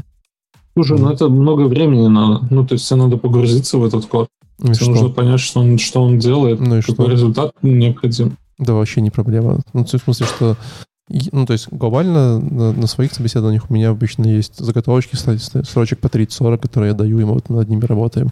На говнокод.ру такие же можно заготовочки подходить. Ну, вот мне не нравятся вот эти заготовочки, блин, приходишь, а эти начинают своими этими заготовочками, блин, ну. Так почему заготовочки? А что ты просто сходу какой-то говоришь, вот пример, давай вместе над ним поработаем, посмотрим, как что мы здесь не можем сделать? Это же отличная, по-моему, Блин, ну вот интересно, о, о каких строчках ты говоришь. То есть обычно, тебе говорю, ты начинаешь пилить polyfill для bind а, блин, и все. Нет, нет, там у меня очень такой, то есть ну, любой джуниор поймет, на самом деле, код. Даже ты поймешь, если почитаешь. Нет, ты не поймешь, ладно. Ладно, Валя, извини, мы тебя сбили с, с, с этого. Так, а, что сбили. Ладно, я хотел на самом деле похвастаться, что из ScienceSoft а меня уволили по статье. Это было прикольно. Но это было давно довольно-таки. По уголовной, надеюсь? А, ну да. 23-34? По, по, по административной, да. А, Пумпурум. Про что вообще был доклад? Как проводить собеседование и чтобы тебе это нравилось? Как выстраивать систему, где искать вопросы, как их придумывать, как, как подгонять вопросы вообще под э, какие-то поинты, которые действительно будут отражать способность человека работать на твоем проекте и приносить на нем пользу. И из доклада, что мне прям какая штучка меня очень удивила. А, блин, по-моему, это HR, HR-бар они называли, или что-то в этом роде, когда ребята ведут статистику, типа, куда устроился человек, которого они резетнули. И там он показывает, типа, как пример, список людей, на каком этапе интервью они отвалились, и куда они пошли, там, Google, Apple, Microsoft, типа, бла Да, да, да, это же офигенная true story. Я тебе говорю, если бы все стартапы, которые мне зареджектили, посмотрели, куда я устроился, как бы, то возникают вопросики, типа, ребят, поменяйся у себя хедов, потому что они не умеют собеседовать. Вот и про это умение собеседовать. Короче, если вы часто ходите на собеседование, не знаю, вам это не поможет. Если вам часто приходится собеседовать людей, то этот доклад, наверное, стоит посмотреть. Там все это систематизировано, потому что мне приходилось, приходилось собеседовать людей, но не, не так, чтобы на регулярной основе. И вот это вот, бля, надо, простите, надо погуглить вопросы, которые я буду задавать, да, это там прям боль, боль у всех. Слушай, а я что-то не совсем поняла. А как э, тут вот статистика того, что после вашего стартапа все уходят в Google, как она указывать не на то, что у вас проблема а с э, собеседованием. Не, не, не, не после стартапа, а после того, как тебя реджектнули. То есть ты на каком-то этапе типа пришел, прошел техническое интервью, тебя Мгм. сказали, не, чувак, ты какой-то вообще шильный. Не такой ты потом все, пошел я и взял офер с, офер с Гугла. Все, Ну теперь и- поняла. Ну, слушай, это же все шара. Ну, все вот эти собеседования, ты за час, за два, ты не можешь понять, кто перед тобой сидит. Реально это надо по- потрогать, Я вот поработать с почему? человеком пару, пару дней. Почему не Мне можешь? кажется, за 20 минут можно понять, кто Да- перед довольно тобой легко, сидит. Леша, можешь понять. Насколько тебе комфортно с ним, можешь довольно легко понять. Не, И- насколько комфортно, да, на его стек. Да, почему Ну, стек? стек, а что, ну, стек и стек подходит, не подходит. Вообще, мне кажется, с какого-то там в- возраста, уровня, да, уже, ну, стек, как, какой вы хотите, я за два дня выучу стек, который у вас, и буду на нем писать. Типа, это ж как бы пофиг. Ну, слушай, это надо переобучаться и прочее. Если мы говорим про аутс- аутсорс, то аутсорс же набирает обычно сразу же под какой-то проект. То есть сразу же набрали, вкинули куда-то. Нет, То есть тебе не дадут время на бенче посидеть, подучиться там ангулярчик какой и давай. да нет. Почему? Ник- Никогда Ну, не это видел. то, что видел я, обычно под проекты берут. Плохо видел. Ну, да, это зависит от того, типа, если проект пишется с нуля, то неплохо бы уже быть в, в стейке прям глубоко и подходить. Но если ты приходишь на какой-то проект, где уже написано тысяча кода, на каком-то стейке, блин, да, просто смотри, как у них и делай так же. Ну да, да. По сути, а за задачи-то ты решаешь всегда одни и те же, что Angular, что Vue, что React. Он, ну, поэтому вот. Мне очень понравилось, как кто-то говорил, что, блин, со- все эти собеседования а, типа полная шила, ты посиди с 20, 20 минут с человеком и реши вообще, готов ты с ним идти там в бой или не готов. Потому что, ну, если есть, ну, химия какая-то у вас есть в команде, то вы будете вместе решать задачи. Будет вот это коммуни... Как ты говорила? Ком- Коммуникация, ты хочешь сказать? Э, Коммуникация, да, вот то, что. Коллаборация. Да, будет коммуни... Коллаборация. Коллаборация, точно, да, да, да. Будет коллаборация, и вы как команда будете продуктивнее идти вперед. Ну, а если чувак будет супер умный, но, но фиг пойми, вам с ним некомфортно, то нет коллаборации, нет, э, нет перформанса. Ну, мне кажется, Мне что кажется, так. мне кажется, новый актуальный вопрос на собеседовании. Готов ли ты провести с этим человеком 15 суток в одной камере? Да, Если да, готов, то можешь заниматься. Поехали. Что, Наверное, всё? тогда надо сначала провести, потому что как ты узнаешь, ты же тоже... Э, Новый, новый формат. То есть мы Просто набираем непросто. кандидатов, э, по 8 человек в пачках. Вот. И типа на офисе заводим Да, пару... на 15 суток. На, на на- на офисе заводим пару комнат, комнат и оставляем их так на, на, на 15 суток. Да, вообще ты же как бы по- по- по самому условию задачи 15 суток готов провести с каждым. Ну, потому что просто нет других вариантов. Как, карта ляжет. Ну, ты, мо- ты, ты можешь задать вопрос так, типа, был бы ты рад, если бы это был твой сокамерник? Типа, Или с таким сокамерником ты бы не было бы только хуже. Нормально. Блин, ребят, топите меня, топите. Да, и вот еще, ну, там был момент, который мне понравился, это э, что гиганты типа Гугла, по-моему, и Амазона убирают с э, собеседований вопросики типа почему люки круглые, как обойти вокруг полюса три раза, повернув налево. Ну, и вот, вот это вот вся Да, это же- всё равно- на, на логику. Я, я их тоже не А перевариваю кто-нибудь и, вообще- и рад, что их не будет. а кто-нибудь вообще, ну, то есть, э, отвечал на такие Я вопросы? наоборот люблю очень. Жалко. Да, я, у меня пару раз было, типа, там, как шарики взвешивать. э, и вот у нас в компании сейчас, я, слава богу, раньше устроился, ввели задачи вот такие, прям, э, это еще HR спрашивают. Ну, так прикольно. Типа, порешать задачи. У меня, Ну, так, наверное, лет, блин, лет пять назад на сисадмина такая штука была. Э, Come on. С этим бесполезно, да. Давайте ускоряться, поедем дальше. погнали. Solving the drag of the technical debt with error monitoring. В общем, у меня достаточно э, забавный доклад, на самом деле, от компании Bugsnag, которая занимается мониторингом разных ошибочек, вот это вот все, что вы любите. Вот. Эм, я вам так кратко, тезисно накину, что, что там было. Во-первых, э, очень смешное наблюдение. Во-первых, да, начнем с самого простого. Э, все, у всех же воображение хорошее, да? Окей, представляем картиночку Малышевой. Вот, теперь баги — это нормально. Одна, одна, из, одна из главных тезисов этого доклада. Это Вот. норма. Это норма, да. Вот. Э, Но баги это ненормально, если вы находитесь в одной из индустрий. В, дву- в одной из двух индустрий. Вот. Леша, давай угадывай, какие индустрии баги ненормально. Медицина и космос. Медицина. Медицина, и, ну и почти космос, э, да, healthcare и... Страхование. Нет, э, ну типа военка тоже не очень. Когда, когда там ракета не туда полетела, знаешь, неприятно. Вот, поэтому там вы стараетесь их количество минимизировать. В остальном все хорошо. Вот. В общем, он на самом деле говорил о том, как работает с багами, как, э, как они как бы, используют баги. Ну, у него была очень прикольная мысль. Мысль была, состояла в том, что э, технический долг — это такая штука, которая накапливается по очень разным там, причинам. Да, есть технический долг, который вы специально интродюсите, потому что вы выбираете качество, э, точнее, скорость э, перед качеством. Вот. э, но поэтому он не, неизменно накапливается в каждом проекте, и надо с ним работать. Вот. И ме- мерилом этого технического долга являются баги, которые возникают у вас на проекте. Что, в принципе, довольно релевантная история, да, то есть мы можем связать количество, я думаю, что можно привязать количество багов, ошибок, э, ну, эксепшенов, да, к количеству, э, качеству вот этого кода и коли- количеству технических, э, технического долга. Ну, ну, Не- мне кажется, не- что это не не, прям- связано никак. Нет, оно связано, не то, что прям прямо, но, в принципе, можно привязать, скажем так.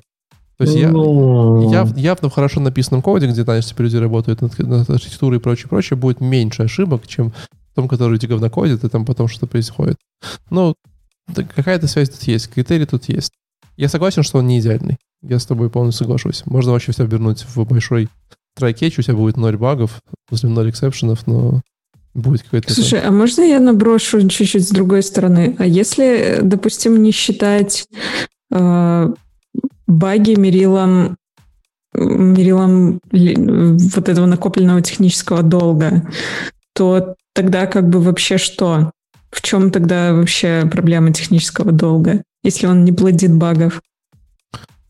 То есть ты как бы ну, не, не- не делаешь... Вот. Ну, получается, ты не- как бы смысл технического долга в том, что ты не хочешь сейчас решать какую-то э, проблему, потому что это отнимает у тебя много времени, но не несет очень Да много не только. пользы продукту, правильно? И ты откладываешь это на потом. У тебя как бы образуется долг, типа потом отдам.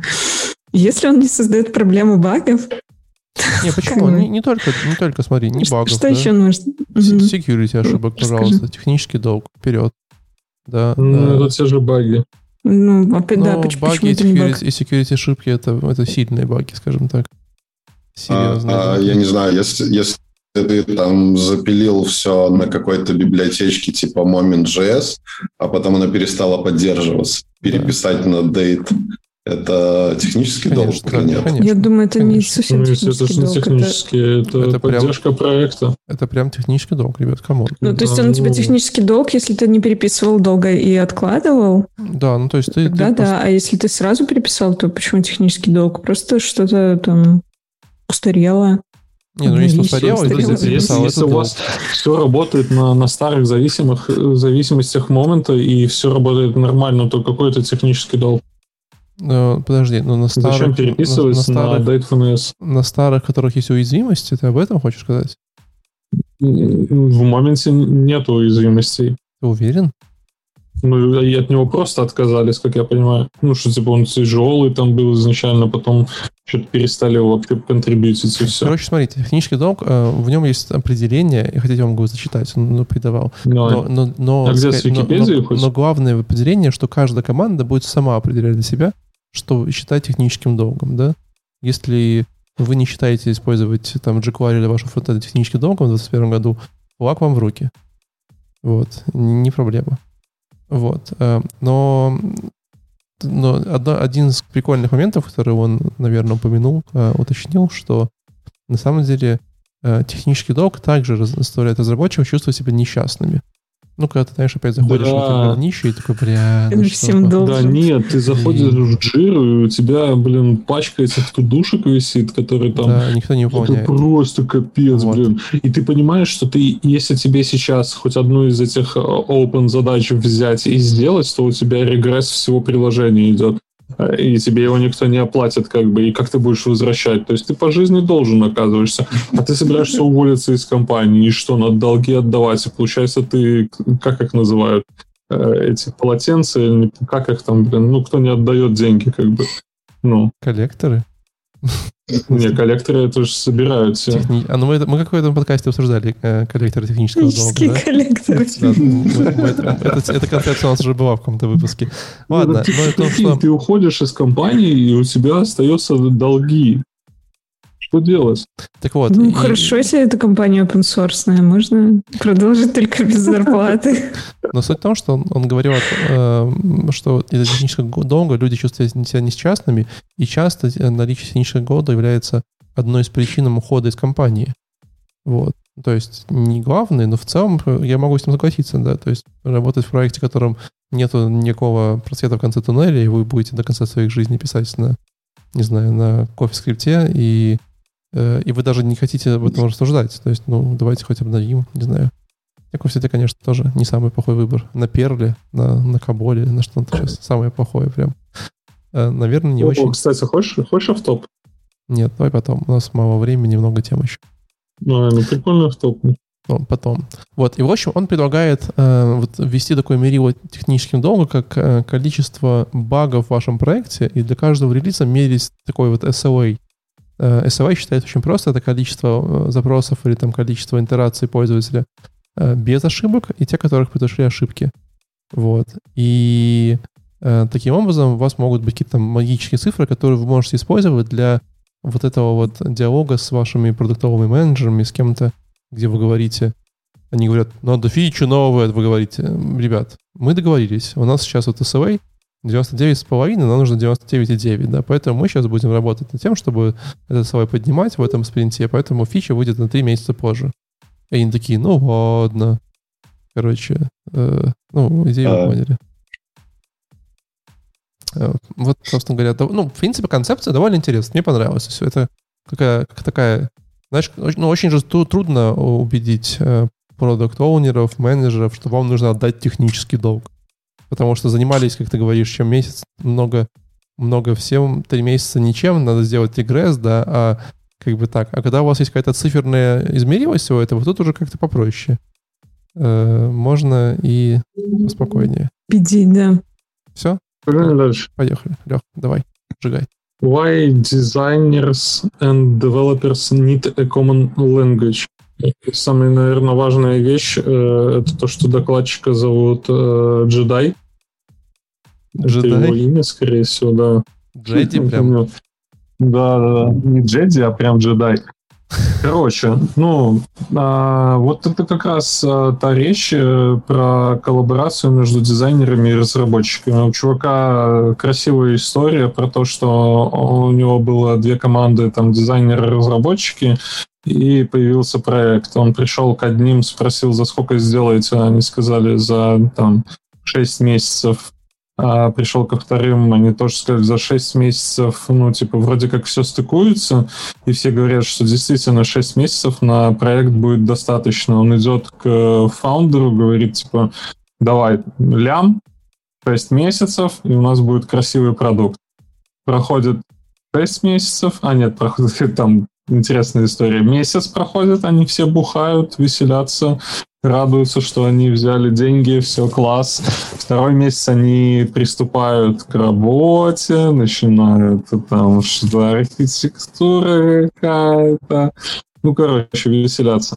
Третий месяц, шестой месяц, двенадцатый месяц он приходит к фаундеру и говорит, что ну, дружище, короче, мы на середине нашего пути. Это прям, я не знаю, у меня сейчас есть такая же true story, когда стартап, который хочет быстренько вы- вылететь в MVP, уже там второй или третий год за- зависает на фазе разработки, это прям забавно. А, все очень просто. Он показывает, типа, я пришел к ребятам с э, документацией и показывает э, там реальную документацию, где описано, что должно быть в MVP, там, как фича должна работать и все прочее. Он этот документ отдал дизайнерам, дизайнеры э, сказали окей, и он этот же документ отдал разработчикам, разработчики тоже сказали окей. И все это время, короче, они, никто не знал, что и как они должны разрабатывать. И основной его поинт был в том, что нужно посадить дизайнеров с разработчиками вместе, чтобы они нарисовали там интерфейсы, проговорили эти интерфейсы, и только после этого принялись за разработку.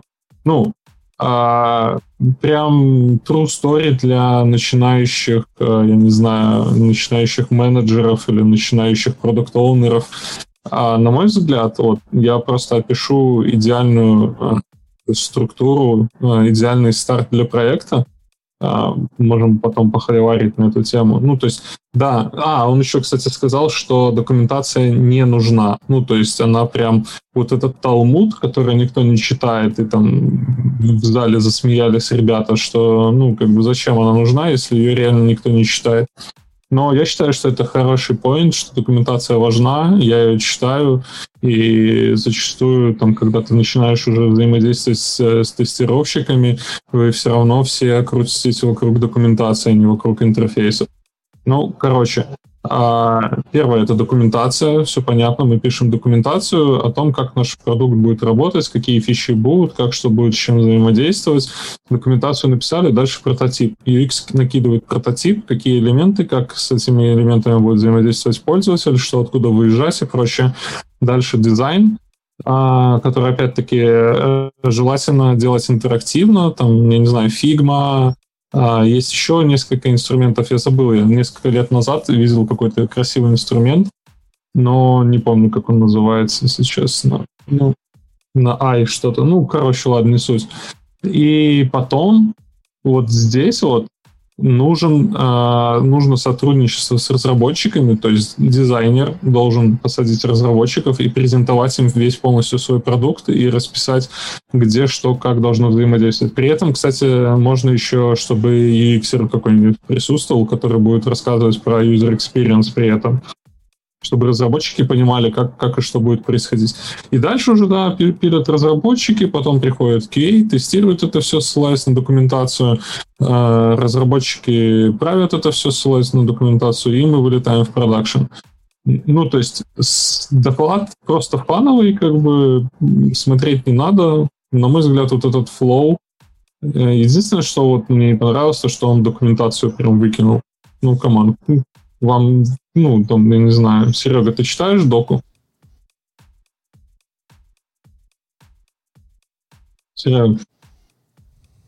Серега завтыкал. Ты замьючен, если что, Серега. Вот Влад, короче, я думаю, просто не отзывается на Серегу. Это, это протест. Я пошел погуглить, что это за тул, потому что мне тоже вспомнилось, был такой реально на ай хороший, там, где можно было переходить. InVision. InVision, да. Да, да, да, да. Вот, мне просто тоже в голове засело, я такой, блин, не могу оставить эту мысль, надо погуглить. Да, хороший инструмент, но он, кстати, что-то не взлетает. Да Так, не пользуются э, вроде регулярно. Да, если нужно сложные интерфейсы показать, Я прям, там как они пользовались, да. ведут себя в жизни. Будем ускоряться, может, дальше. Так что, подожди, доку кто-нибудь читает вообще? Да или никому не нет? нужна Нет. дока, зачем? Прям колбасим прям сразу. Вообще ужасно. С кем я вообще... Э, Это ж мы не фронтенщики, вроде как. У нас все легко, не то, что вас. вам, вам, вам тем более нужна дока. Вам пофиг на интерфейсы, вам нужно это все в API засовывать какой-нибудь. Зачем API? Ну, Прям, так API дают мне. прям с типа. базы забирай, Леш. В смысле, это кто-то же API должен ну, нарисовать.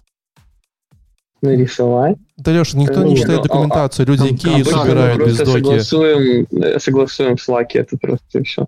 Блин, ты контракты должен прописать, прям согласовать там с дизайнером, с фронтендером. Ну, так я говорю, обычно в Slack я это просто согласую с фронтендером и все. Типа, как там тебе удобно. Или- И не записывается никуда?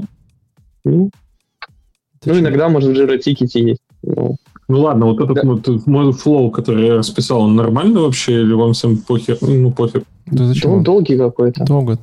Мир слишком быстрый для В этого. смысле, так а по-другому, блин, жесть. По-другому, если у тебя не будет доки, то у тебя будет постоянно приходить кастомер и говорить, слушай, я вот здесь вот хочу, чтобы у меня было не так. Я хочу совершенно по-другому. А дока есть, ты показываешь, и кастомер, когда составляет доку, он понимает, что он хочет. И потом в доке это все такое, типа, вот здесь вот, вот так вот мы договорились. Когда мы поймем, когда Леша поймет, что мы его троллим, не могу понять, или, или еще минут 15 будет оправдываться. Нет, Леша, объясни, пожалуйста, еще почему. Ну, это было бы не очень. Давай Леша не будет объяснять, почему, а мы, пойдем дальше А на что, почему? Ну, почему плохо? Без доки? Ладно. Без доки, да.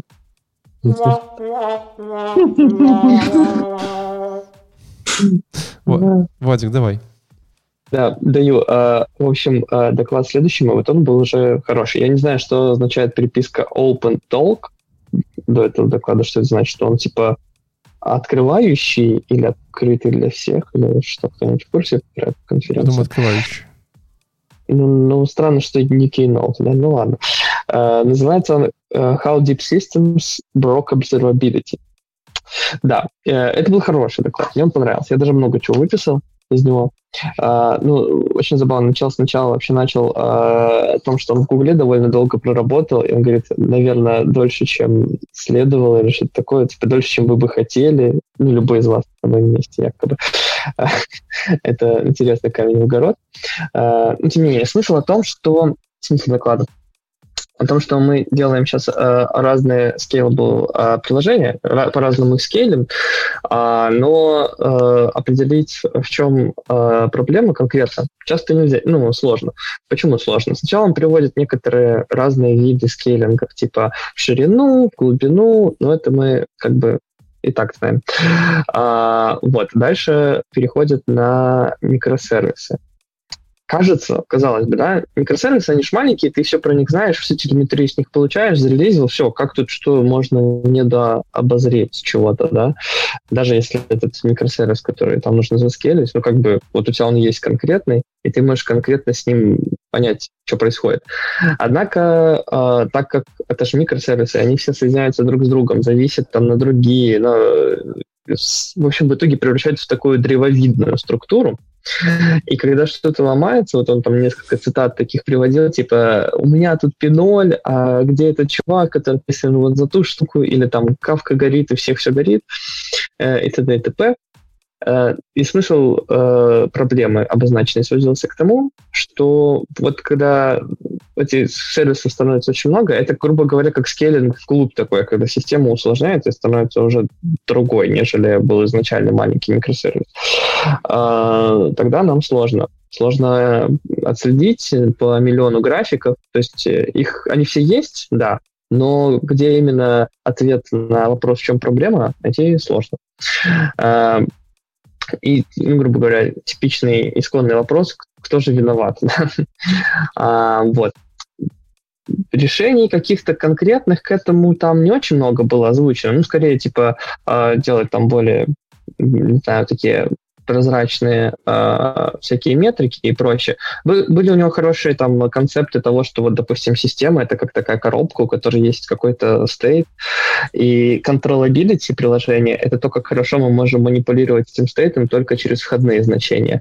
А observability, собственно, о чем доклад, это то, насколько хорошо мы можем судить о внутреннем значении только по э, внешним данным, то есть по метрикам каким-то.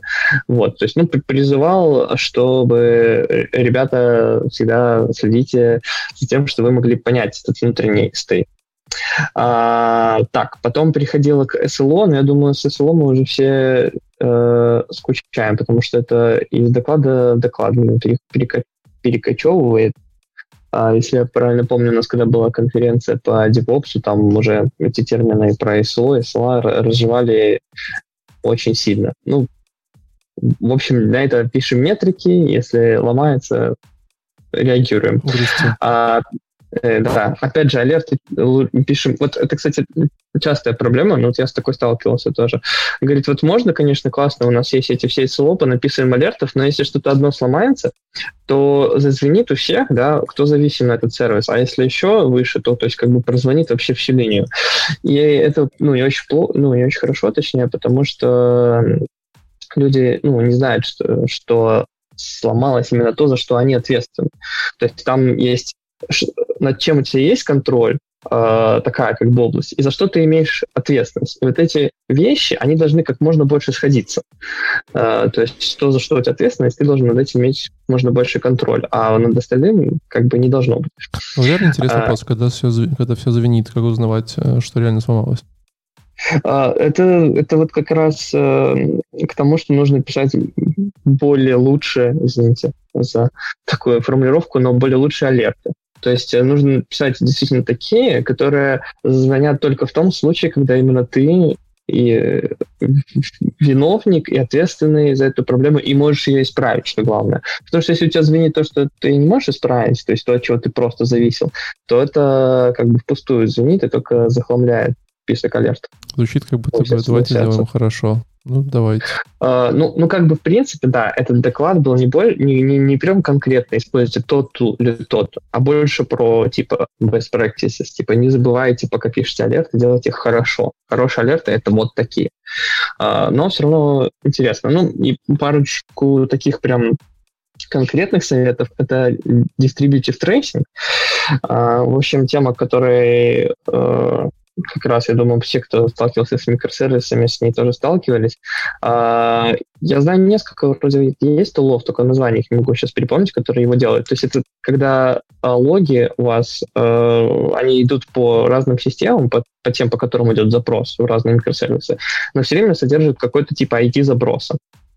А, таким образом, чтобы из множества как бы стрелочек от сервиса к сервису и там внутрь, внутрь, внутрь, вы могли отследить реально вот именно свою стрелочку, свой запрос, Uh, и где он именно ломается, на каком именно сервисе. Вот. И uh, еще один из uh, best practices — это traces with context. ну, то есть, чтобы он побуждал всех делать э, эти логи как можно больше содержащими контекст, ну, важный контекст. А, то есть id вот этого запроса могла бы быть примером такого контекста, вот. Ну, еще как можно, короче, больше контекста вам поможет в отслеживании, откуда оригинальная проблема, э, если она у вас, можете ли конкретно вы ее пофиксить, э, и т.д. и т.п. В общем, над observability действительно еще нужно работать, особенно когда в проекте очень много таких микросервисов. Как раз как раз в Гугле, видимо, эту проблему как-то решили. Э, только узнаю, как сообщу. Алин, после вас. Давай. Uh, у меня был доклад от... Сейчас я опять найду имя. От Рэйчел Потвин, ее зовут. Она uh, engineering manager, VP of engineering, даже не менеджер, а целый VP of engineering в GitHub. Um, Голова голова голов всех, которые возглавляют инженеров. А, она сделала такой доклад, он из трех частей. А, там была сначала часть такое вступление про то, как вообще развивался open source последние 10 лет, такой небольшой обзорчик с э, очень прикольными циферками и всякими трендами. А потом у нее было небольшое такое отступление про свои личные интересы, свой личный путь и там какую-то она делала какое-то исследование, написала научный пейпер, чуть-чуть про это тоже рассказала. И в конце у нее такие мысли вслух, э, советы по поводу продуктивности разработчиков, по поводу того, как вообще все делать э, классно в современном мире с использованием open source и коллаборацией с сообществом. Вот. Э, я, наверное, могу тут э, рассказать буквально пару прикольных циферок из, первого, из первой части и просто какие-то выводы ее советы по продуктивности. Думаю, что все остальное там ну, кому интересно, может посмотреть. Короче, э, она выделила такие три основные майлстоуна в развитии э, open source и GitHub за последние 10 лет. Это первое, это возникновение Трэвиса и Дженкинса, то есть какие-то зрелые такие инструменты для continuous integration и для автоматизации процессов. Второе тоже из сферы DevOps. Это в 2013 году возникновение докера и кубернетиса. Она назвала это контейнерная революция.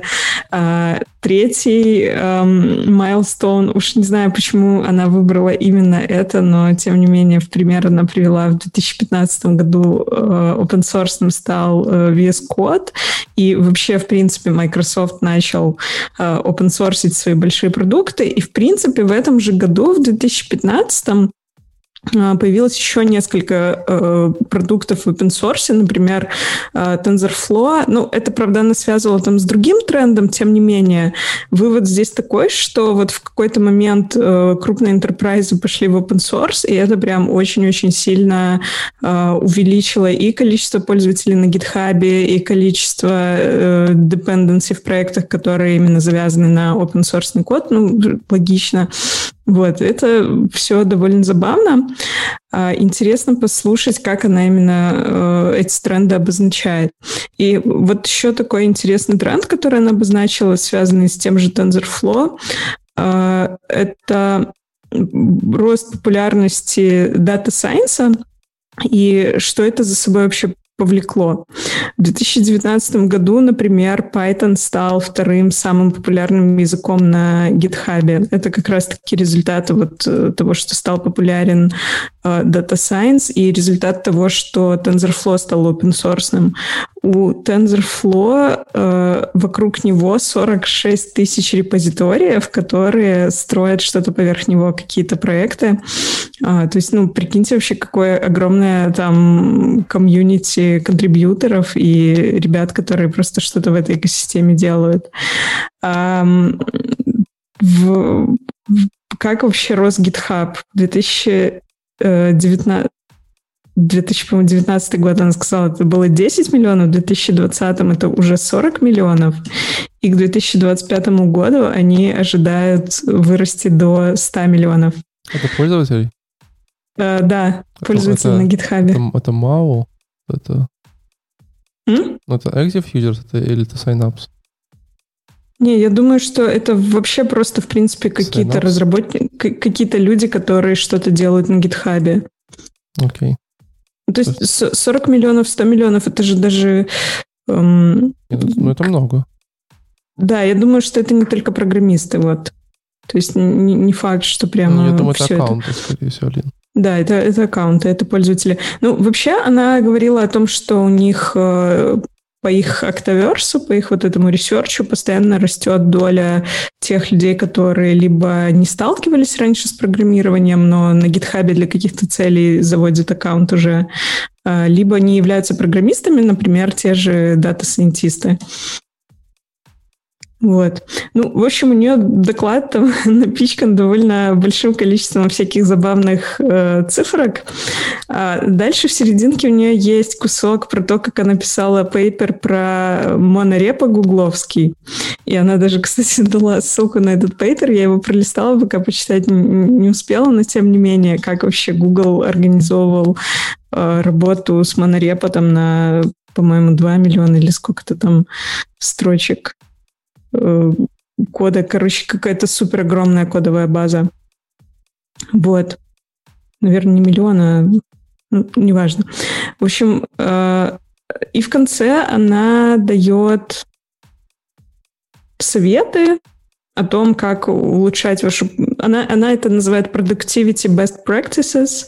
Ну, это что-то, наверное, про эм, продуктивное управление проектом, может быть, это имеется в виду. А, она э, рекомендует следить за здоровьем healthy dependency management, то есть здоровье э, управления вашими зависимостями, э, так как, как правило, скорее всего, часть из них будет завязана на какие-то open source проекты, что может повлечь за собой некоторые там специфические фишки, например, security проблемы или что-то еще. Но в основном, конечно же, хорошее, но бывает иногда что-то и странное это может вам принести, так что надо за этим следить. А, DevOps и автоматизированный workflow а, trunk-based development. Я не знаю, знакомы ли вы с этим понятием trunk-based development или как-то надо тут пообсуждать. Звучит как drum and bass development. Да, да. Только trunk and bass. Trunk and bass development. Trunk bass, в смысле, в багажнике э, сидишь, кодишь. Блин, я один думаю про транквилизаторы. Нет. Похоже, да. Слушай, ну это же эти... транк ты срезаешь откуда-то, нет? Ладно, все, кто еще не пошутил по, по транк, ну, идем дальше. В смысле, я не шутил. Подожди, что такое транк-бейст? Ну, в смысле... Транк-бейст это просто название для, для частых а, и ну, маленьких, ну, да, угу. для частых маленьких комитов в мастер бранч, все так. Um, я, я думал наоборот, что типа если ты транк бейс, то ты типа транк оставляешь, а сам срезаешься и постоянно этот мержишь в транк все. Ну, нет. Угу. Давай дальше. Наоборот. Ну. Все то же самое, только наоборот. Эм, Code Health and Maintainability Practices, э, так это называется, но вообще она говорит о том, что надо инвестировать в maintainability, в возможность поддержки вашего кода. Вот. Ну и увеличение э, всяко, всяких коллабораций, увеличение open source, всяких коллаборативных workflow, вот все, что про это, она тоже считает хорошими практиками продуктивности. В общем, open source во все э, семьи и компании, только управляйте этим еще, не забывайте так, как надо. Вот, такой вывод в это время, знаешь, миллион докладов про то, как тяжело быть open source разработчиком, как все плохо, тебя все не уважают. Знаешь, с другой стороны видали. Ну, да, наверное. Да, там, там я, я миллионы были, там были миллиарды, миллиарды строчек кода, простите. Я с этим транк-бейсдом что-то, подожди, транк-бейст open source, то есть ты в open source все в мастер фигачишь? Ну, конечно, прям в мастер лешь. И документацию а, и потом срезаешь, просто, просто срезаешь и релизы. И документацию пишешь обязательно. Правильно Лин говорит. Не, Лин сказал, не читаю документацию. Интрига. Ладно, э, GitHub GitHub, у меня есть супер быстрый доклад. Вот я за минуту расскажу. Готовы? Э, включили таймеры? Давай. Доклад называется no. Pro Session Open Core versus Closed Core Business Strategies. Э, ребята обсуждали, не была такая типа дискуссия панельная из двух человек. Как лучше писать Open Core или Closed Core? Отличная дискуссия, когда его, с одной стороны сидит человек, который писал Resync Open source один из самых больших продуктов, второй человек, который писал Node.js и организовал все это, у них прям очень разнообразный выбор, как писать open core или closed core. Э, кратко, конечно же, open core хорошо. Э, комьюнити, все дела. Э, вообще обнимашки и все такое. А closed core не для вас. Yeah. Ну, ну, ну, конечно, вы сами прекрасно понимаете, что разные, разные продукты пишутся по-разному. И вряд ли вы хотели бы, чтобы ваша, э, не знаю, какая-нибудь э, очень закрытая военная система писалась в, open, в OpenCore, потому что, ну, никто этого не а В чем разница? Что, что за OpenCore? Что ну, за... В смысле, open source проект, пишешь весь, открытый весь проект, исходный код или закрытый? А, я понял. Ну, на самом деле, мой следующий доклад как раз-таки тоже про, про похожих ребят. Давай. Э, про session The Open Source Journey of the Most Unlikely Participant. Я не знаю, короче, на самом деле, а, мне кажется, ребята протроллили немного. А, есть такая компания Gary Search, она с 2001 года, по-моему, но они типа выползли вообще из своей улиточки только в 2019 году. И это было их первое выступление вот на текущей конференции, было их вообще первое выступление на паблике. А, они живут чуть ли не в каком-то замке, А, чтобы отправить e-mail, им нужно съездить в Англию, написать e-mail и отправить его. дерево, да?